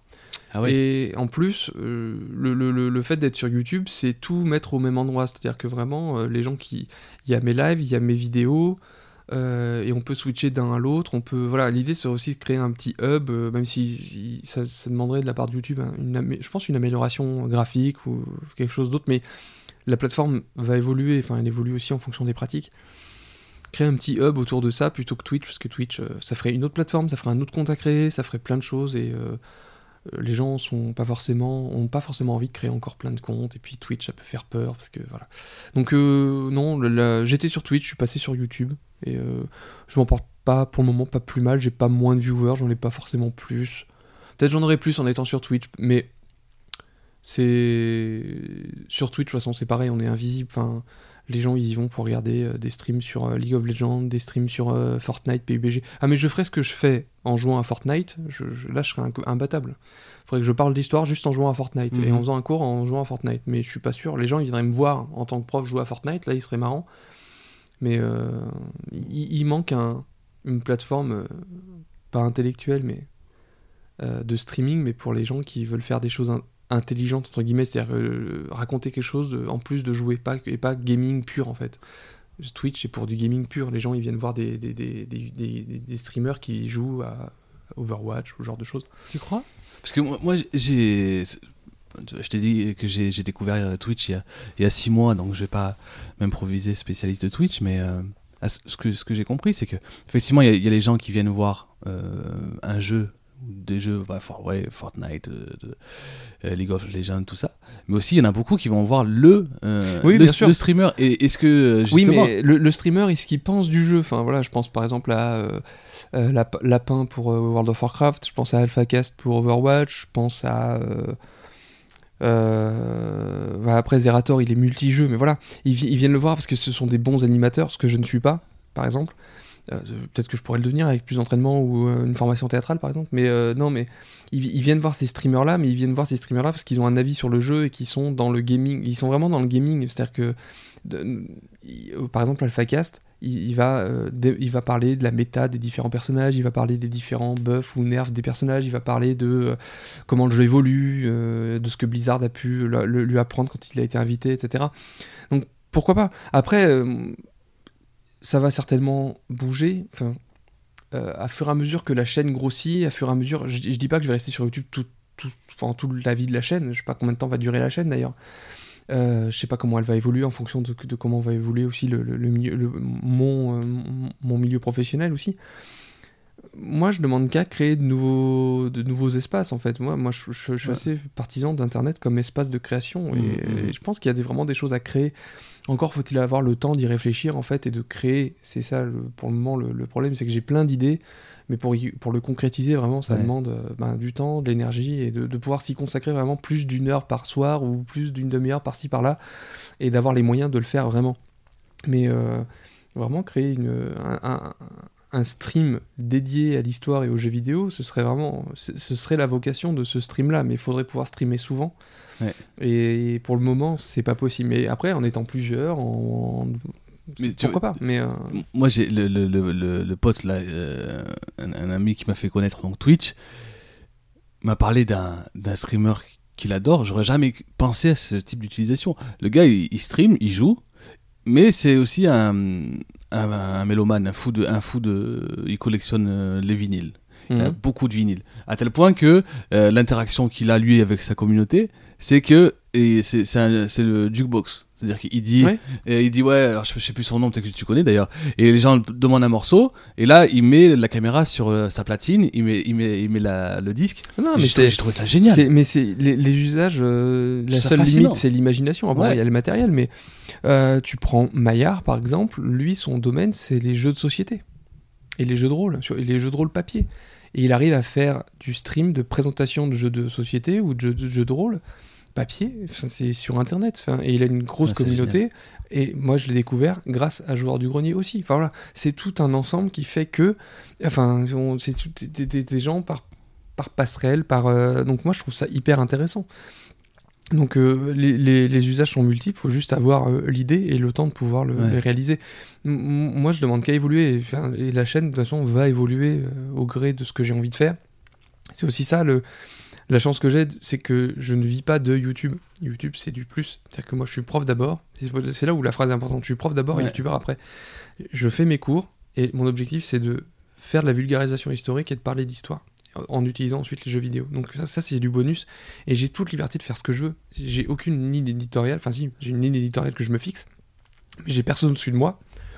Je fais ce que je veux. Donc euh, limite, si j'avais envie d'être euh, d'être vulgaire dans mes vidéos, je pourrais. Je me fixe cette limite-là. Mais je pourrais faire ce que je veux. Ouais, t'as pas à faire, euh, t'as pas cette pression. euh, Faut que ça marche parce que c'est parce que t'es youtubeur et que t'as la pression quand tu vois, euh, t'as perdu 10 000 abonnés, c'est tout de suite, tu vois, tu, tu vois le. Alors, Déjà, si je pouvais en avoir 10 000, ce serait super. Abonnez-vous d'ailleurs. Non, mais au-delà de ça, euh, oui, je, je- les, les gens ils s'abonnent parce qu'ils trouvent intéressant ce que je dis. Non, mais quand, quand je veux dire, quand c'est, ça ton, ton, ton métier, ce média est, est ton métier, au moindre. Ben, je sais pas comment ils vivent, justement, j'aimerais bien, j'espère pouvoir interviewer des youtubeurs, des créateurs, parce que quel est le rapport à la, justement à, ce- ces fameux pouces, ces fameux commentaires, quand c'est ton métier, en fait, quand tu vois que. la- ah oui, mais c'est pour ça que moi je, je dramatise pas du tout le fait d'avoir un pouce rouge ou des pouces bleus parce que c'est pas voilà, ça va pas euh, influen- influencer ou mon, mon- mon salaire entre Oui, voilà, c'est ça, oui. c'est pour ça que j'avais enlevé les publicités, c'est-à-dire que moi je veux vraiment pas, c'est-à-dire que je, je veux pas gagner de l'argent sur le dos de ceux qui regardent mes vidéos. Voilà pourquoi j'ai enlevé les publicités. J'aime pas ne pas contrôler les pubs qu'il y a dessus. En plus après bon de toute façon YouTube est venu par derrière et a dit de toute façon vous êtes une trop petite chaîne, vous avez pas le droit d'avoir de la publicité. Tant mieux, ça m'enlève une épine du pied. Mais c'est pour ça que j'avais mis en place ben, un- le Tipeee et le Utip, c'est-à-dire que s'ils trouvent vraiment intéressant et que les gens veulent m'aider à développer un peu plus vite, parce que voilà, la question c'est plutôt le temps en fait, un peu plus vite, euh, ils pouvaient me donner euh, des pourboires, des tips en fait. Mhm. C'est ce que je veux, c'est pas, des- pas des gros trucs, c'est juste des tips. Donc euh, pour ça que j'avais mis dans le Tipeee, j'avais mis 1 euro, 5 euros, 10 euros, j'étais allé jusqu'à 1000 euros, mais le 1000 euros, enfin, Ubu- enfin, je, je- je n'imaginais même pas qu'une personne puisse me donner cette somme-là, et je n'en voulais même pas, mais je trouve ça drôle d'aller euh, sur les différentes périodes historiques. Après, euh, ça n'a pas, ça a pas marché du tout, mais au- au-delà de ça, ça me permet aussi peut-être de me faire connaître en dehors. On- on- on- la, la vraie question, c'est la visibilité et comment, en effet, on revient au problème où c'est mon point faible, comment vendre la chaîne, comment me faire connaître et comment euh, développer le, la visibilité, en fait. Sans, sans être obligé ben, de faire ce qu'ont fait les gros youtubeurs comme Norman, Cyprien ou, euh, ou Squeezie, c'est-à-dire une vidéo par, euh, par jour. Quoi. Enfin, j'ai pas la possibilité de faire une vidéo par jour, à moins de faire de la merde. Voilà, mais je- le mot est dit, le mot est lancé, mais eux-mêmes euh, ont dit que faire autant de vidéos, c'était. qu'ils étaient pas contents de ce qu'ils faisaient, ce qu'ils faisaient trop. Et, et c'était rien de qualité en fait. Donc je préfère faire beaucoup moins de vidéos, même si j'aimerais en faire plus, hein, vraiment. C'est un regret de pas en faire autant que prévu. Il faut que je change la vidéo d'introduction de la chaîne parce que je ne peux pas faire deux vidéos par mois, c'est pas possible. Ou alors il faudrait que je sois beaucoup plus rigoureux, que je ne suis pas. Mais euh, voilà, il y a un rythme à trouver aussi. Ce serait peut-être plus simple si on était plusieurs. Euh, mais si on était plusieurs, ce serait plus mon initiative aussi. Donc euh, c'est- compliqué. Je veux pas que ça devienne non plus un conglomérat et que ça devienne un truc euh, trop gros non plus. Il faut que ça reste euh, à, à échelle humaine. Est-ce que, tu sais, on compare, alors, il faudrait, faudrait analyser le- si c'est justifié ou pas. On compare souvent l'époque qu'on vit à la révolution industrielle en parlant de révolution digitale. qu'on- Mais est-ce que pour toi, de vivre ça de l'intérieur, c'est-à-dire d'être, d'avoir testé Twitch, d'être sur YouTube, de lancer un Tipeee, c'est un peu aussi une manière de vivre de l'intérieur ce, ce moment de l'histoire qui est quand même un moment, un moment assez charnière Bah, déjà, j'étais. J'ai toujours eu euh, une passion pour le numérique, ou bon, ça fait partie, voilà, fais partie de cette génération des années 80, fin 80, début 90, où euh, on, on a grandi en même temps que la technologie se développait. C'est vrai qu'on n'est pas des natives, mais on a appris à vivre, à découvrir cette technologie petit à petit, en fait, quand Mm. on a grandi, et on, on en est devenu vraiment accro. J'ai fait de la radio, euh, parce que, et justement, de faire de la radio, ça m'a permis de découvrir comment ça fonctionnait. Voilà. De faire un conducteur, d'avoir un réalisateur, et de voir, euh, d'apprendre un peu à mixer, etc. Enfin, ça, c'était hyper intéressant parce que maintenant, quand j'écoute la radio, je, je- je comprends plein de choses. Enfin, Mm. voilà, même sans les voir, euh, j'imagine les chroniqueurs en train de se faire des, de faire des gestes pour Ouais. euh, montrer, euh, pointer du doigt, lever du doigt pour lancer le, le, le conducteur presque. Voilà, j'entends le Ouais. conducteur, je sais qu'il y a une minute presque, etc. Mhm. Voilà, pour, dans le cadre de là, en effet, me mettre sur YouTube, déjà apprendre à monter une vidéo, comprendre comment ça se montait, quelles étaient les différentes mécaniques, ça aussi c'était intéressant. La- le rythme, mais même pour tes, même pour tes cours finalement. Oui, mais tu parlais, de, tu parlais de, du ry- de rythme, de mettre un, un support comme le film pour euh, ouvrir euh, une brèche, ici, couper ton cours. C'est finalement c'est une, une recherche de, rythme. La vie, la vie est une question de rythme. Il y a des temps forts, il y a des temps moins forts. C'est comme dans des, comme dans des films. Il y a des temps il y a des temps moins des temps actifs, des temps moins moins actifs. Enfin voilà, c'est tout est question tout est question de rythme. Euh, C'est mon prof de musique qui serait content. Il, dit, Ah, il a enfin compris ce que c'est le rythme. Monsieur Stassini s'il m'écoute. Mais euh, non, mais après. Euh, Quand, quand on est à l'é- à l'écoute, justement. Parce que finalement, tout ça, ça te permet d'être à l'écoute, d'être euh, co- conscient. Mais en effet, voilà, je sais comment fonctionne une vidéo YouTube, je sais comment on la poste, je sais comment YouTube demande de mettre les pubs, je sais, voilà, et Twitch pareil. Et en effet, ça me permet de connaître ce milieu-là et je pense que je peux en parler aux élèves et je leur dis non mais quand je vous dis que ça marche comme ça, croyez-moi, je suis dedans. Enfin, voilà, je suis pas le plus grand YouTuber du monde, mais au moins je sais comment ça fonctionne. Donc euh, en effet, ça me permet de, me mettre, de me placer dans cet univers-là et d'avoir une crédibilité aussi là-dedans. Donc euh, prochaine étape, c'est la télé. Voilà. non mais voilà, connaître les différents médias pour en parler, pour en faire l'éducation, c'est Ouais. mieux Bah plutôt que sûr. de ne pas, pas, les connaître du tout. Tu, tu me disais tout à l'heure hors, hors micro que tu étais en train de réfléchir à faire euh, justement le, le format que tu avais actuellement, là, que avais, tu voyais que ça correspondait pas forcément à tes impératifs, notamment de temps, on a bien compris. Euh, Est-ce que tu peux juste peut-être nous, nous, dire quand même est-ce que, Ben, à quoi tu songes? peut-être que des vidéos d'un quart d'heure, ça, ça marche vraiment pas. Même si moi je, comprends pas trop. Enfin voilà, j'ai un discours à passer, j'ai un message. Il me- S'il me faut un quart d'heure pour le passer, il- je prendrai un quart d'heure. Enfin moi je, je suis un peu euh, perplexe par rapport à cette règle, mais que YouTube nous dicte. hein. C'est-à-dire que pour YouTube, pour qu'une vidéo marche, les conseils qu'il donne, c'est il faut que ce soit une liste et il faut que ça dure entre Sept 3 et minutes. 5 minutes. 3 et 5 même, hein, c'est même pas Donc, 7. euh, bon, après, c'est ce que YouTube dit, hein, mais en même temps, c'est eux qui ont les statistiques, donc ils voient bien quelles sont les vidéos qui marchent plus, qui marchent moins. Donc, peut-être que 15 minutes, en effet, c'est trop, que les gens n'ont pas un, un quart d'heure à, à- à- à mettre, euh, voire 18 minutes pour la dernière vidéo sur, euh, sur du contenu. C'est peut-être long. Est-ce que tu pourrais pas séria- sérialiser? Mais voilà, c'est une piste euh, envisageable, Ouais. donc de, de réduire, ce qui empêche ou qui réduit forcément les mises en scène. Enfin, euh, mettre de la mise en scène dans des vidéos de 5 minutes, euh, l'intérêt est, est assez compliqué. Euh, Ou les écrire. Si, ta vidéo de 15 minutes, t'en fais, euh, je dis sérialisé, je sais pas, c'est un néologisme, mais tu te fais 3 épisodes de 5 minutes. Oui, mais après, voilà, dans les 5 minutes, enfin, mettre de la mise en scène dans 5 minutes de vidéo, euh, avec des costumes, etc., c'est, dans tous les cas, il faudra l'écrire de manière globale, donc euh, ça demande aussi de réfléchir à comment on peut couper, comment on peut... Ouais. Donc euh, pour- pourquoi pas, après, c'est, une possibilité, peut-être que ça viendra rapidement ou pas. Oui, oui, non, Ouais. mais bien sûr, l'idée de... pour que ça marche mieux, c'est même pas que ça marche, c'est que mon discours soit entendu par des personnes qui puissent ensuite qu'on puisse en plus après en discuter c'est à dire que je, je ne je ne enfin j'ai un avis euh, j'estime qu'il est bon sinon je, ne le donnerai pas Euh, il est argumenté euh, c'est l'essentiel après que les gens soient pas d'accord aucun problème ils viennent ils viennent en, parler on, en discute au contraire plus il y aura discussion mieux ce sera que ce soit dans les commentaires ou que ce soit sur Facebook enfin moi je, suis ouvert à la discussion hein. je, suis loin d'être fermé je suis encore jeune, jeune historien, jeune prof, il est possible que ma démarche ne plaise pas ou qu'il y ait des incompréhensions. Un, un viewer, un jeune viewer me disait que il en avait parlé à ses parents de ce que je faisais et euh, ses parents disaient ouais, alors, du coup il, alors, il joue et en plus euh, il est sur YouTube. Donc euh, le pire, c'est le diable en personne cette personne parce que du coup il a le pire des deux univers, c'est-à-dire qu'en plus il, il est sur YouTube et en plus Ouais, avec vrai. du jeu. Donc c'est Ouais. vraiment le, le- le- le moins sérieux qu'on puisse euh, possible. Donc voilà, il y a aussi une éducation à ça à faire, et peut-être qu'en changeant les formats, en réfléchissant à d'autres formats, à d'autres manières de présenter les choses, ça permettrait de, de changer.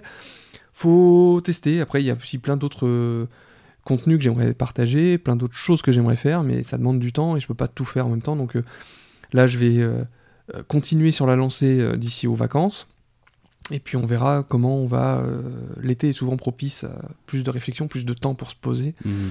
et euh, on va aussi voir si on peut pas, euh, bah, pareil, réfléchir à plusieurs, être, être plusieurs. Enfin voilà, j'ai ouvert des portes, j'ai ouvert des, des- j'ai lancé des bouées auprès de plusieurs personnes, que ce soit à Clermont ou, ailleurs. Euh, faut, voir, faut voir. On attend. Et. euh, Ok. Je, voulais te demander un truc euh, précis, mais c'est pas grave, ça me reviendra.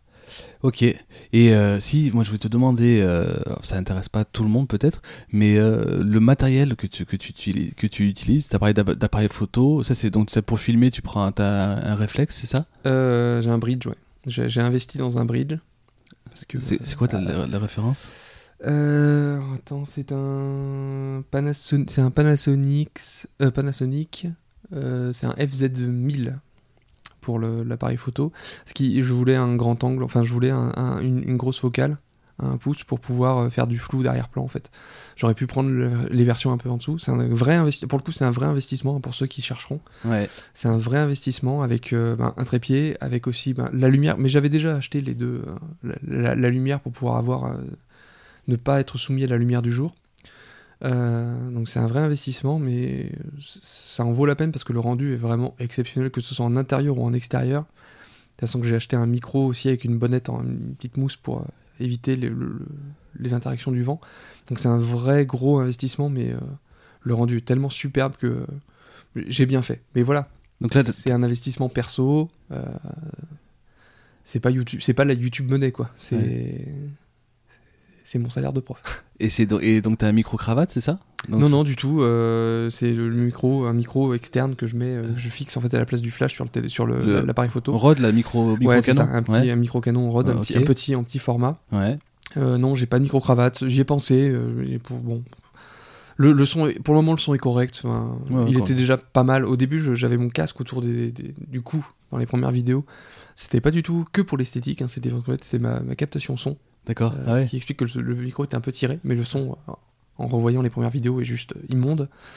Alors non, en fait, c'est audible. hein. À partir du moment où le son est audible, c'est bon, mais euh, Ça, on, sent la, on sent différence. Puis Ouais. même le niveau du, du- du grain de caméra, enfin, je filmais avec une webcam et on sent petit à petit que le, la qualité était pas vraiment top. Mais bon, c'est. Les vidéos ont quand même fait. euh, elles en sont arrivées à plus de 1000 vues. Je crois qu'il y en a une qui est à 3K, je crois même. Donc c'est quand même. Que, ça intéresse, même si le- le- la forme est. Mais de toute façon, quand on voit tous les youtubeurs, euh, ceux que je regarde ou d'autres hein, d'ailleurs, le, on voit bien que le matériel évolue et que les premières vidéos Ouais. sont faites avec euh, du matériel un peu moins- de moins bonne qualité. Puis petit à petit, il y a un investissement et puis ça devient, ça devient vraiment intéressant. Quoi. C'est... Puis on, on réfléchit aussi à comment on, comment on filme. Enfin voilà, j'ai changé le décor aussi par rapport à la nouvelle caméra, j'ai changé euh, le cadre, j'ai aussi changé, je vais sans doute changer le bureau aussi parce que enfin voilà, est-ce qu'il y aura l'utilité du bureau pour mettre l'ordinateur et les livres? Est-ce que c'est vraiment utile? Est-ce qu'on position assise par rapport à une position debout? Il y voilà, ça, pose plein de ça pose plein de questions par rapport au à la mise en scène en fait. Et ça, ça c'est des questions que tu te posais avant de te lancer? Et que tu te dis maintenant, en fait, c'est des questions que euh, on, on peut pas se les poser avant de se lancer tant qu'on ne s'est pas lancé Si, finalement. je me- la question du décor, je me suis posé tout de suite. Derrière- quel, est, quel doit être le décor derrière moi? Et assis ou que- debout parce aussi, que- forcément, non? Non, assis, pour le coup, c'était une contrainte par rapport à la caméra. D'accord, ok. ouais. Mais euh, le, le- le- le- le décor, c'est-à-dire les deux bibliothèques qui sont les mêmes depuis le début, même si maintenant on les voit plus, on les voit en entier quasiment. Les bibliothèques avec ce qu'il y a dedans, c'est raisonné, c'est réfléchi depuis le début. Ouais, Alors, tout-. Quand j'en parle aux gens, ils me disent Ah bon, mais j'ai même pas fait gaffe. Donc c'est-à-dire qu'en fait, j'accorde sans doute trop d'importance à des détails que les gens ne regardent pas. mais le fait que dans la bibliothèque, déjà que c'est une bibliothèque, donc euh, on, on rate bibliothèque, euh, historien, Ouais. tout ça, mais que dans cette bibliothèque, il, n'y a pas que des livres, mais qu'il y ait aussi des jeux vidéo Des figurines. et des figurines. Ouais. Alors il y en avait moins au début, mais on en a un peu plus. Ouais. Euh, mais qu'il y a un, un- un rayonnage euh, histoire ancienne avec les jeux d'histoire ancienne et la littérature d'histoire ancienne. Alors pas toute la littérature que j'ai, mais un certain nombre de livres. Qui a un rayonnage Moyen Âge, un rayonnage euh, ben, du coup époque moderne, époque contemporaine. Il y en a un géographie, il y en a un histoire locale aussi, mais on le voit jamais parce qu'il est derrière moi. Il n'y a pas de jeu sur l'Auvergne, donc euh, il n'y a pas de il y a pas la dualité, mais il y a quand même mon rayon histoire auvergnate. Avec, euh, assez, assez gros parce que j'ai fait mon mémoire sur la- sur l'Auvergne donc euh, il y a quand même ouais. un gros un gros un gros pôle et puis un, un- un rayonnage que j'adore, c'est le rayonnage où j'ai mis euh, les manuels scolaires, les, les- les manuels d'histoire générale, c'est-à-dire qu'ils sont pas propres vraiment à une... En fait, il y, a- il y a la série Histoire de France de Belin, qui est une série vraiment que je recommande à tout le monde, qui est vraiment la meilleure histoire de France qui a été écrite depuis... Enfin, vu que c'est la dernière, c'est forcément la meilleure. Et tous les jeux qui sont euh, transpériodes, c'est-à-dire euh, Europa Universalis, euh, Civilisation, Euh, c'était un rayonnage un peu histoire transversale, et ça, je trouvais ça vraiment euh, intéressant de faire ce, ce rayonnage. Donc, c'est tout réfléchi. Après, est-ce que les gens ont vu la signification? Je suis pas sûr. Pareil pour le nom de l'émission, je suis pas sûr que les gens se soient posé la question de savoir pourquoi enjeu. En fait, il y a un jeu de mots entre le enjeu en un seul mot et le enjeu en deux, en deux mots, mais ça, personne m'en a jamais parlé. C'est vrai. Donc, il y a, une, ques- il y a- voilà, il y a un vrai questionnement par rapport à ça. Hmm. Euh, parce que les mots ont un sens, parce que l'image a du sens, et que en faisant de la critique de l'image, je me voyais pas justement faire ça. Oh, Pour, être honnête, les premières vidéos, je les tournais dans mon salon, et en fait, on voyait derrière ma cuisine, on voyait n'importe quoi. Donc, euh, ça je l'ai tout retourné parce que ça avait pas de sens. Voilà. Donc, euh, et puis le fait qu'il y ait ma vitrine avec mes figurines Star Wars, voilà, c'est. C'est aussi ma jeunesse, c'est aussi mon, mon côté geek qui ressort. Je suis, historien, enseignant, joueur, un peu geek. Et euh, c'est- c'est important pour moi de, de réfléchir à ça. Peut-être que je réfléchis trop, mais euh, c'était important. Mais Dans, dans l'article de la montagne, là, tu disais que c'était une passion honteuse à une époque. Ouais, le jeu, bah oui, oui. pff, déjà au lycée, euh, on était 3, 3, 4, mais bon, on n'était pas trop les mecs qui étaient euh, dans le coup, donc euh, voilà, c'était pas forcément. une- une- on n'était pas, la- on pas la référence. Après. quand on- même quand on discutait avec des gens, ouais, je joue, ah ouais, tu joues, t'es- c'est pas très. Mais moi, j'ai l'impression que ça a vraiment changé. Tu sais, enfin, euh, av- avec regarde une, une série comme Black Mirror, où, euh, où, où, euh, justement c'est l'avènement de la Silicon Valley. tout. On a l'impression que c'est quand même une revanche des geeks sur la, tu vois, la cool attitude. On- finalement, aujourd'hui, elle est, elle est presque geek. Oui, dans une partie de la population, mais euh, si t'es allé, tu vas à la, à la Paris Games Week ou tu vas à la, même à la Clermont Geek Convention, enfin, Ouais. C'est une partie de la population. Donc peut-être qui est, de plus en plus euh, euh, visible, de plus en plus audible, qui ose de plus en plus prendre la parole, mais euh, ça n'empêche qu'elle est quand même toujours un peu, pas méprisée, c'est peut-être un peu fort méprisée, mais qui est toujours un peu mal vue par l'autre partie. Mais quand même de moins en Euh, moins, je trouve. Parce que finalement, moi, moi je te dis, euh, donc, je en tout début, je t'ai dit, euh, je te fais une confidence, je, suis pas du, je connais rien en jeux vidéo. La deuxième confidence que je voulais te faire derrière, c'était, euh, parce que j'en avais deux, c'était que, euh, donc tu m'as dit que l'un de tes films cultes, et tu viens d'en parler tout de suite, c'était Star Wars. Je me suis dit, j'ai jamais vu Star Wars. Bon. Ça c'est honteux. Non mais je m'en vais du coup. Écoute, non, mais je vais dire quelque chose qui va encore plus te déplaire. C'est que du coup, je me suis dit, ben voilà, on va travailler, et, on va, je vais profiter du fait de, ce rendez-vous avec toi pour me mettre à regarder Star Wars. Et j'ai commencé comme un bon élève, j'ai voulu commencer par le premier épisode. C'était Le premier épisode- L'épisode 1 l'épisode euh, 4 du coup. 4 Ouais. Ah oui, ouais, c'est- ça, peut, ça peut se voir que comme ça d'ailleurs. Et, Mais- et c'est franchement, j'ai dû aller euh, couper, j'étais avec mes gamins, j'ai dû couper à, la 50e minute pour, euh, pour aller manger, pour tout te dire. Et j'ai pas réussi à, à, ouais, mais à ça, rentrer dedans. je pense que c'est. Enfin, après, c'est. Moi, j'ai vu l'épisode 4 quand j'avais 10 piges. Donc, euh, c'est c'était une ma- claque, lié genre à ma jeunesse. Mais voilà, mais C'était vraiment une claque l'épisode. Bah, bah oui, clairement. Ouais. Mais depuis le début, moi, j'ai- j'ai- je kiffe Star Wars. Mais c'est. c'est- Voilà, c'est. Alors que, par exemple, j'ai jamais vu Star Trek. Voilà, c'est, je suis pas, je suis pas un vrai geek, je connais pas les deux. euh, j'adore, j'adore Star Wars, mais c'est un truc, c'est, je, je, je suis pas euh, pour dire que si t'as pas vu Star Wars, t'as raté ta vie, ou enfin, c'est, ou t'aimes pas, parce que du coup, tu, je, voilà, je, vais plus discuter avec toi.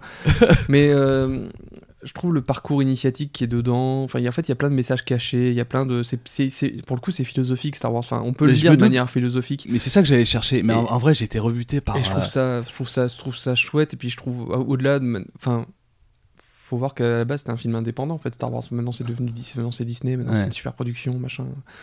Euh, c'est pour ça que l'épisode 7 et et 8 ne plaisent pas, mais euh, je trouve qu'il y, avait une vraie dynamique et il était vraiment novateur dans la manière de faire du cinéma. Enfin, les premiers effets spéciaux, c'est eux. Euh, le premier son haute définition, c'est THX, c'est- Star Wars. Enfin, au bout d'un moment, Ouais. c'est de, de pas grand chose et né de grande innovation. Alors après, de là à dire que de, Histoire en jeu, c'est un tout petit truc qui va naître de grande innovation, non, j'en suis pas là, mais Lucas a vraiment initié de, de- de grandes choses à partir d'un film qui, qui c'est une histoire de chevalier, quoi. Enfin, c'est tout bête. Et puis il y a tellement, il y a aussi beaucoup d'inspiration historique dedans. Mais ça, je l'ai su plus tard. hein. C'est pas quand j'avais Mm. 10 ans que je me suis dit ah ouais, trop cool. Enfin, moi j'avais j'avais peur de quand j'avais 10 ans. Enfin voilà.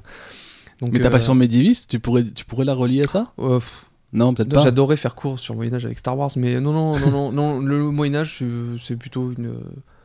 Comme tous les garçons, j'adorais les chevaliers. Et puis, euh, Non, mais là, tu parles de chevalier quand tu parles de Star oui, Wars. mais bien sûr, mais euh, j'ai des collègues euh, français qui font euh, la chevalerie, qui l'étudient au lieu de partir de Tristan, de Tristan Isolde ou de, du, du- Ils parlent de Star Wars Ouais, de partir du, du, du roman la- des Chevaliers de la Table Ronde, ils Ouais. parlent de Star Wars. Pourquoi pas, c'est une autre rentrée, mais justement, c'est intéressant, la représentation, la représentation de la chevalerie dans Star Wars, enfin, je veux dire, l'ordre Jedi, c'est clairement un ordre de chevalerie qui défend euh, le fort, le faible contre le fort, euh, etc., mais qui se fait... euh, mais qui se fait avoir par un état plus fort. Enfin bref, après il y a beaucoup de références à l'histoire contemporaine, mais euh, euh, la féodalité disparaît. Enfin bref, après c'est, on peut partir dans plein de délires avec Star Wars. Mais il y a une thèse, je crois, sur ça, sur l'histoire, l'histoire avec Star Wars. Parce que tu- une idée, c'était une idée d'ailleurs quand j'étais étudiant de faire une thèse sur ça, mais je, je me suis très vite, je, je me suis très vite arrêté parce que c'est, ça partait trop loin et puis euh, c'était pas forcément. euh, je voulais pas casser Star Wars. En fait, je voulais pas euh, casser mon l'image que j'avais de, de ce, de ce médium-là. Parce que c'est le risque aussi quand on travaille finalement, quand on fait du jeu vidéo, qu'on fait de la culture geek de son métier, c'est plus du loisir, c'est plus du hobby, ça devient du boulot. Donc Ouais, euh, il y a aussi ce risque-là. Parce que tu, parles de, tu m'as confié donc tu étais fan de Star Wars et de Camelot et là aussi encore une fois c'est la chevalerie. Ah oui, mais Camelot, d'une part c'est Moyen Âge, donc là en plus bon, je l'ai 2005, 2006. T'es un gros fan épisodes. de Camelot ou de Astier? Les deux. Les non, deux. mais le- Camelot c'est juste magnifique. c'est magnifique, de, c'est magnifique, mais parce que Astier écrit magnifiquement. Enfin, au bout d'un moment, c'est voilà, Camelot c'est Astier. Et Astier, je le déteste, mais je le déteste dans le bon sens du terme. C'est-à-dire que T'aimerais être Astier. J'aimerais être Astier tellement qu'il écrit magnifiquement bien, qu'il arrive à faire passer du contenu historique et scientifique par la bonne vanne et par une écriture qui est juste, enfin que je, je n'égalerai jamais. Enfin, Lui je il est prof à la base? Non, non, même Non? pas, mais tu, tu prends Camelot ou tu prends tous ces, ces spectacles, l'exoconférence, Ouais, ou ouais. même euh, c'était euh, son autre. euh, bah, c'était sur Mozart, non, c'était sur Jean-Sébastien Bach, ça, son, son spectacle. Enfin, faire passer des notions de musique euh, classique, ou faire passer des notions de science, euh, de, science ou même son, son sketch sur la physique quantique. Ouais.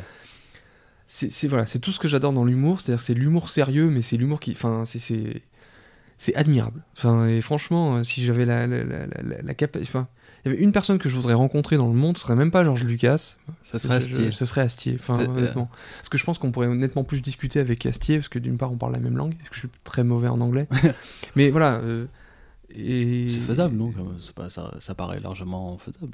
de rencontrer Astier. Ouais. Je vois pas pourquoi il voudrait me rencontrer, mais euh, oui. non après, mais je pense euh, ouais. Non, non, mais après, Ça peut se faire.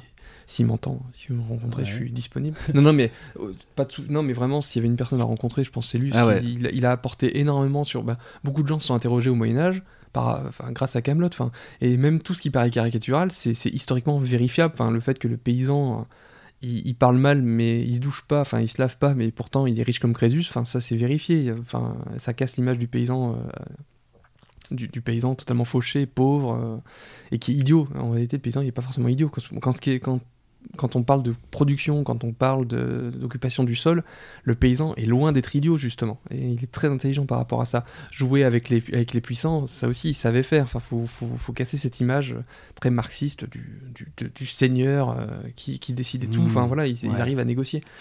Le, J'utilisais Camelot quand j'avais des cinquièmes sur le Moyen-Âge. Le- L'épisode de l'âne euh, de Guetno, où c'est l'âne de Ropars. Donc, c'est. euh, les deux paysans qui se, chamaillent par rapport à un âne qui est mort. euh, C'est l'âne de l'autre qui est allé dans le champ.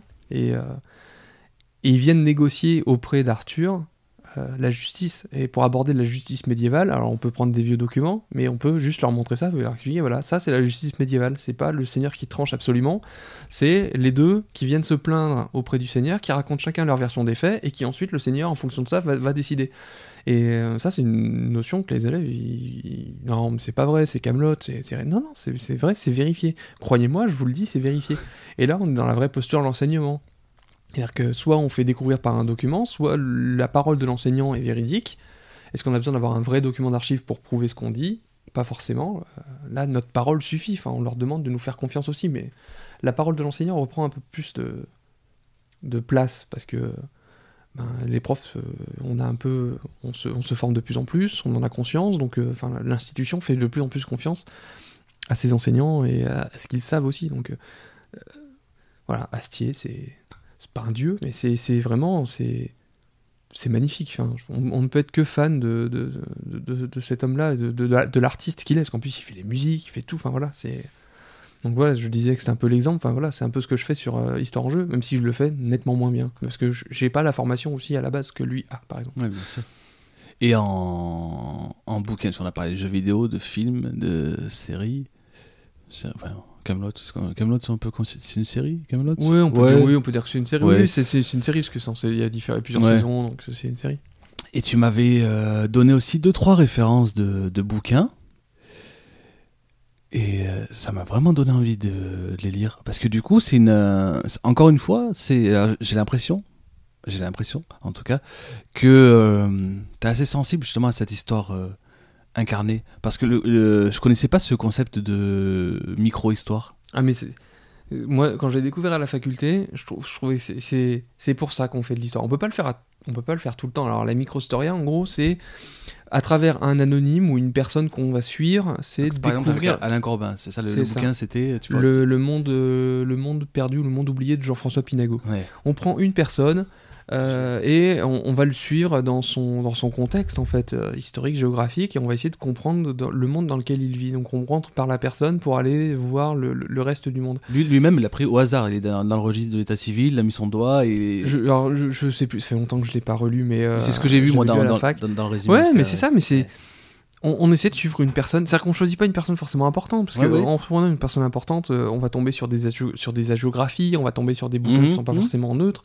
Là, on, voilà, on suit une personne à travers des archives, et, et si on le trouve ou si on le trouve pas, parce que même si on le trouve pas, du coup, on essaie de le chercher et de, de voir où c'est qu'il peut se, se trouver.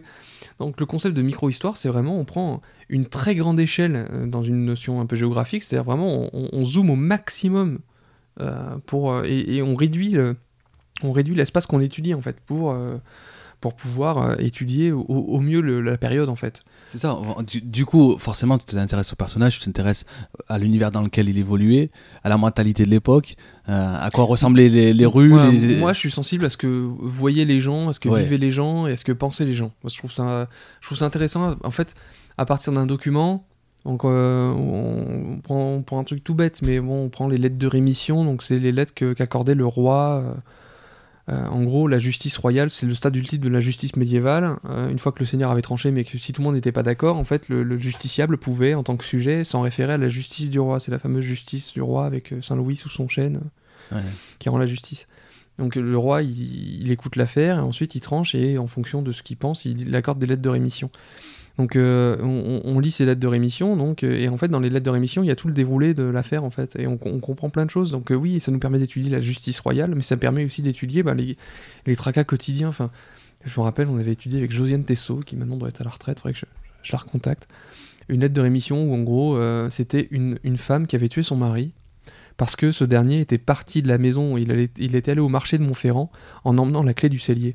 Et vu que euh, elle voulait euh, aller prendre du vin euh, dans le cellier, elle n'avait pas la clé, et du coup en rentrant, elle était tellement énervée qu'elle a tué son mari en lui jetant le pot de chambre à la figure, et il, il a été défenestré.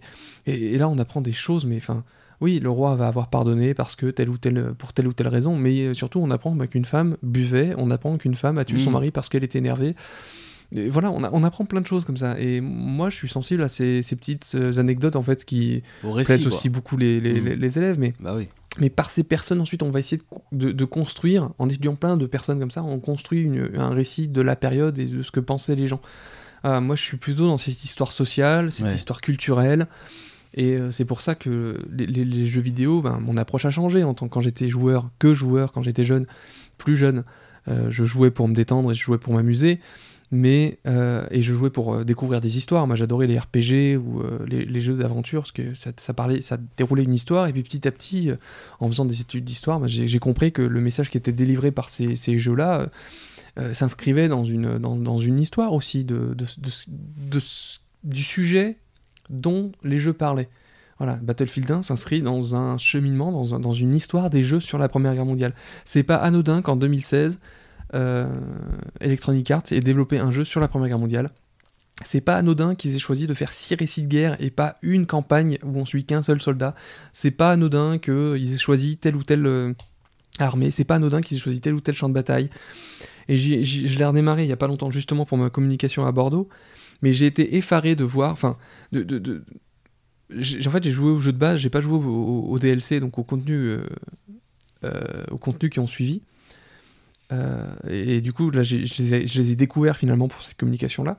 Et le choix des différentes batailles, euh, des différents lieux qui ont été mis en scène, même si après la représentation, vu que c'est une carte qui doit être euh, jouable et ludique, forcément a été un peu changée.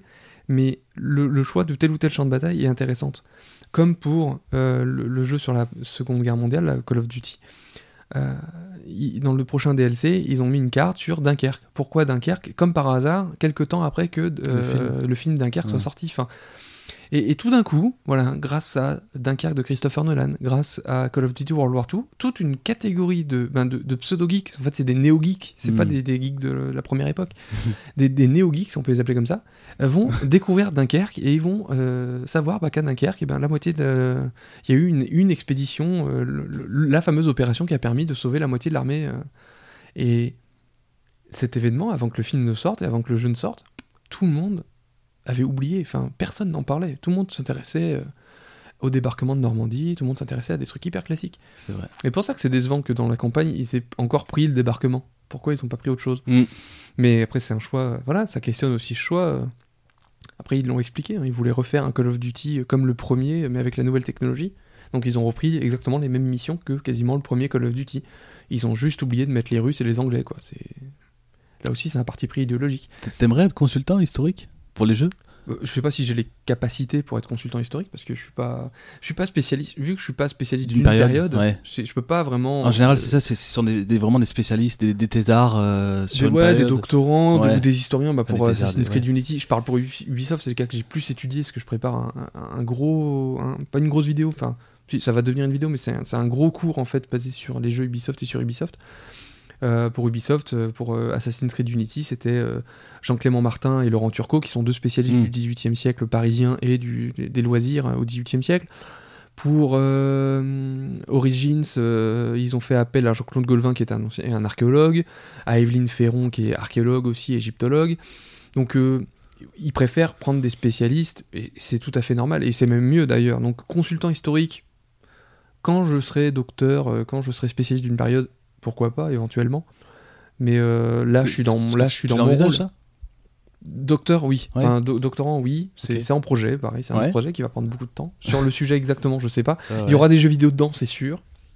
Euh, après, de comment la forme, c'est en c'est en réflexion. Ça demande euh, se lancer en doctorat, ça demande beaucoup de réflexion pour le coup. du- bien, enfin bien circonscrire son sujet. Euh, ça, demande un gros travail. Je veux pas me lancer euh, au hasard. Voilà. L'histoire des jeux vidéo, non, c'est pas un sujet de thèse. euh, c'est pas un bon sujet de thèse. C'est trop vague. C'est pas assez précis. Puis c'est en, soi, il y a trop de thématiques à l'intérieur, donc faut, faut mieux circonscrire. Donc c'est en réflexion, ça va se faire, mais, mais ce sera annoncé sur la chaîne, parce que dans tous les cas, la chaîne, si jamais ça se fait, ça va évoluer en ce sens. C'est-à-dire que la chaîne ne sera plus le- la simple chaîne d'un prof, ça deviendra la chaîne d'un prof, parce que je, restais pro- je resterai prof, mais ça sera aussi la chaîne d'un doctorant.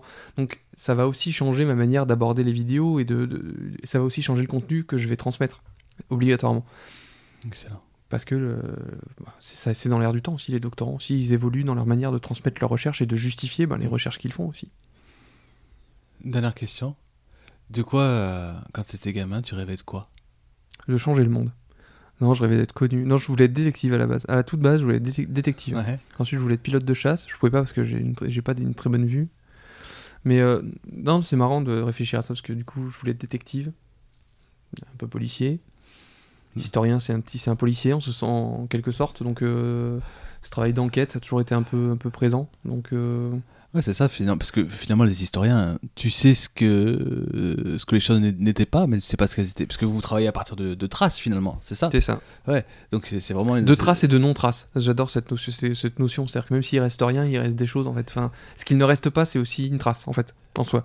Oui, Donc, comme, euh, comme tu dis tout à l'heure, les, les silences. les dans silences, moi bah, j'adore. Moi ouais, j'adore interroger les silences. Pourquoi un tel il parle pas de ça alors que justement on, on sait par un autre document qu'en fait ça se faisait. Ouais, C'est aussi intéressant. Mais c'est voilà, c'est c'est c'est un peu. euh, c'est c'est pas de l'hyper, c'est de critique, mais c'est d'être un peu euh, celui qui va chercher la petite bête. Enfin vraiment le tout petit truc qui, qui cloche, euh, qui va réussir à le déceler. À partir de ça, il va écrire un article de 20 pages.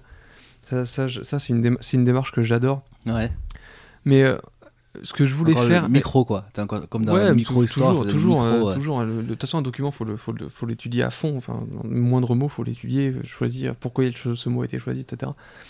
Mais en- enfin, vraiment, euh, au-delà du fait d'être détective ou quoi, enfin, peut-être que ça vient de l'é- de l'éducation que j'ai reçue, mais moi, je voulais, dans tous les cas, apporter quelque chose euh, à la communauté. Après, euh, quelle communauté? Est-ce que c'était plus une grande communauté, la terre entière ou quoi? Mais que tu dis l'éducation, tu viens de. non, mais voilà, je voulais apporter quelque chose. C'est-à-dire que je voulais pas, euh, en gros, passer sur Terre et ne rien avoir fait. Enfin, c'est un peu c'est une trace encore. logique un peu médiévale, un peu peut-être en- en- anci- anciennement chrétienne. Enfin, une logique un peu. Euh, euh, ou même grecque, on retrouve ça dans le, dans serment des éphèbes, c'est-à-dire de faire que, que la, terre que je laisse euh, soit plus grande que celle que j'ai reçue en fait. Enfin, voilà, je, voulais apporter quelque chose. Euh, je, veux toujours apporter quelque chose. Donc euh, ce que je fais sur YouTube, c'est pas uniquement pour moi, c'est pas pour ma gloire personnelle, même si on va pas se mentir, il y a l'aspect euh, euh, place publique, euh, être connu ou tout du moins être reconnu ou d'être vu. Enfin, je sais pas, même si je, je suis pas par- particulièrement quelqu'un qui, qui adore être vu. Même si je trouve ça marrant qu'une personne me dise ah mais je vous ai vu, super, j'ai un fan.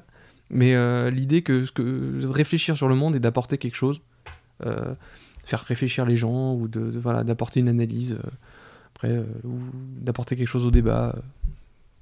Donc après, mais ça c'est venu plus tard. Enfin, à la base c'était quand même détective, mais ça c'est venu plus tard après avec le lycée, avec la fac. L'idée de ouais d'apporter quelque chose aux autres. Et on peut te souhaiter quoi là pour les, les années à venir? Personnellement et professionnel- professionnellement? Oh bah personnellement pour bon tout va. Donc voilà il n'y a pas vraiment de la, vie la vie suit son cours. Après T'as euh, deux chats, est-ce que tu veux des gamins? Oui bah ça va c'est Ouais. en, pro- c'est en projet aussi Ouais. mais bon ça j'en ferai pas de vidéo par contre mais euh, non non mais ça oui après non la vie la vie pro- la vie la vie perso ça va. Puis j'en fais pas trop étalage parce que pareil c'est sur euh, comme sur les réseaux enfin voilà je, mis à part ma compagne qui tourne un peu dans les vidéos ça c'est avec son accord et euh, donc du coup les gens peuvent le voir les gens ont pu voir un de mes chats aussi dans une de mes vidéos Ouais. S'ils l'ont pas vu, à vous de le chercher, de le chercher. Après, euh, professionnellement, euh, ben, le- j'ai toujours un boulot. non, mais après, c'est c'est compliqué. Tout va entraîner autre chose. C'est-à-dire que si je suis d'être un bon prof, voilà, le fait d'être un bon prof, ça me me permettra de faire de meilleures vidéos, de faire de, me- de meilleures vidéos permettra d'être un meilleur prof, je sais pas. Mais c'est un ensemble. Enfin, je, je détache pas YouTube du milieu pro. Voilà, même si c'est du, loisir, que c'est du, bonus en dehors, ça reste très lié. Donc, euh, moi, je, je- ne peux souhaiter que intéresser mes élèves à l'histoire. Et à partir du moment où un de mes élèves réussit à me dire, vient me voir en me disant, oui, même ça, vous avez dit ça, ça m'intéresse vachement, c'est bon, moi j'ai réussi mon job. Enfin, mon job, c'est pas de faire de tous les élèves des gamins qui euh, vont avoir 18 au bac. Enfin, ce serait utopique, ce serait magnifique que tout le monde devienne des génies, mais. euh, L'idée, c'est que au moins déjà, si j'arrive à mettre une petite graine et les intéresser à l'histoire, et leur montrer que l'histoire, c'est pas simplement des dates, c'est pas simplement euh, euh, en telle année il y a eu le, congrès de Vienne, en telle année il y a eu Napoléon, en telle année il y a eu la Première Guerre mondiale. Enfin bref, vraiment leur faire comprendre que c'est la logique historique, leur faire comprendre que l'histoire c'est plus que simplement une, matière où on apprend des dates. Il y a une vraie logique, une vraie enquête. euh, et que j'ai pu leur apprendre leur, mettre des petites graines d'esprit critique et que ils en ressortent quand même plus intelligents dans le sens où ils sont plus autonomes dans leur réflexion que comment je les ai reçus. Moi, mon job, il est réussi et moi, je ne peux souhaiter que la réussite de mes élèves. Enfin, au bout d'un moment, euh, il y a un dicton. Enfin, les, maîtres sont censés être surpassés par les élèves. Enfin, mon, mon but, c'est de faire devenir les élèves mieux, meilleurs que je ne suis. Donc, euh, après, euh, que ce soit avec des collégiens, avec des lycéens, avec des classes prépa, avec des universitaires, avec des étudiants, euh, ça viendra en fonction de, de plein de choses que je ne maîtrise pas en fait. Je- Mais je- si, si t'avais, imagine, t'as, t'as un pic d'abonnés, tu te lèves un matin et tu vois que ta, ta chaîne elle passe à un million d'abonnés. Tu pourrais laisser le- l'enseignement? Non. Non, parce que la chaîne est née de l'enseignement. Ouais. Donc, je c'est- pourrais pas C'est vraiment comme, pas le- comme le me demander est-ce que tu, si tu gagnes un million au loto, est-ce que tu arrêtes de bosser? Moi, je pense non. Ouais. Je demande à moins bosser, peut-être. Ça, oui. Mais ne plus bosser, je pense que ce serait un peu se perdre. Non, mais comme. euh, je- J'en avais discuté avec Ubisoft. euh, Ils m'ont invité parce que je suis prof. Donc, euh, moi, je, je- je veux rester prof ou, ou je veux rester dans cette logique d'éducation, d'enseignement et De transmission. transmission de l'histoire. Parce que pour le moment, je me sens pas armé. Ça viendra peut-être une fois que je serai doctorant ou voire docteur. Je me sens pas armé pour faire de l'histoire ou l'écrire euh, vraiment euh, à partir des documents. Voilà, je, je suis pas encore armé pour le faire de manière autonome. Donc, euh, tant que je suis pas armé pour ça, mon boulot, c'est de transmettre l'histoire, d'être un bon vecteur, d'être un bon passeur en fait. Que ce soit par mes cours, que ce soit par les jeux vidéo, par mes vidéos, peu importe la manière dont on transmet en fait. Tu nous rappelles où est-ce qu'on peut te retrouver du coup? Bah, on peut me retrouver sur plein d'endroits. Donc, euh, on peut me retrouver tout d'abord sur YouTube. Donc, la chaîne c'est Histoire en jeu, Mhm. en trois mots Histoire en et jeu, jeu au pluriel. On peut me retrouver sur les réseaux sociaux. Je suis très présent sur Twitter, beaucoup plus sur Twitter. Et, euh, mon, mon pseudo, donc c'est Into Vinceres. Et sinon, sur Facebook aussi, j'ai une page. Donc, la chaîne en fait a une page Histoire en jeu. Vous pouvez vous- vous- simplement vous abonner ou mettre j'aime. euh, voilà, sur les deux réseaux sociaux, je mets ma veille informationnelle et puis je mets plein de- d'informations euh, sur le, la vie en fait de la, de, de, de la chaîne et euh, des fois je mets quelques making of. Super. Merci beaucoup, William. Merci beaucoup. Merci. Merci beaucoup d'avoir écouté jusqu'au bout cette conversation. C'était une euh, longue conversation. Il y en aura d'autres qui dureront peut-être aussi longtemps, d'autres qui dureront moins longtemps. En tout cas, c'est- le concept. Il n'y a pas de, pas de format euh, préétabli. Je vous remercie pour votre fidélité. Je vous remercie pour, euh, pour les partages, pour les retours.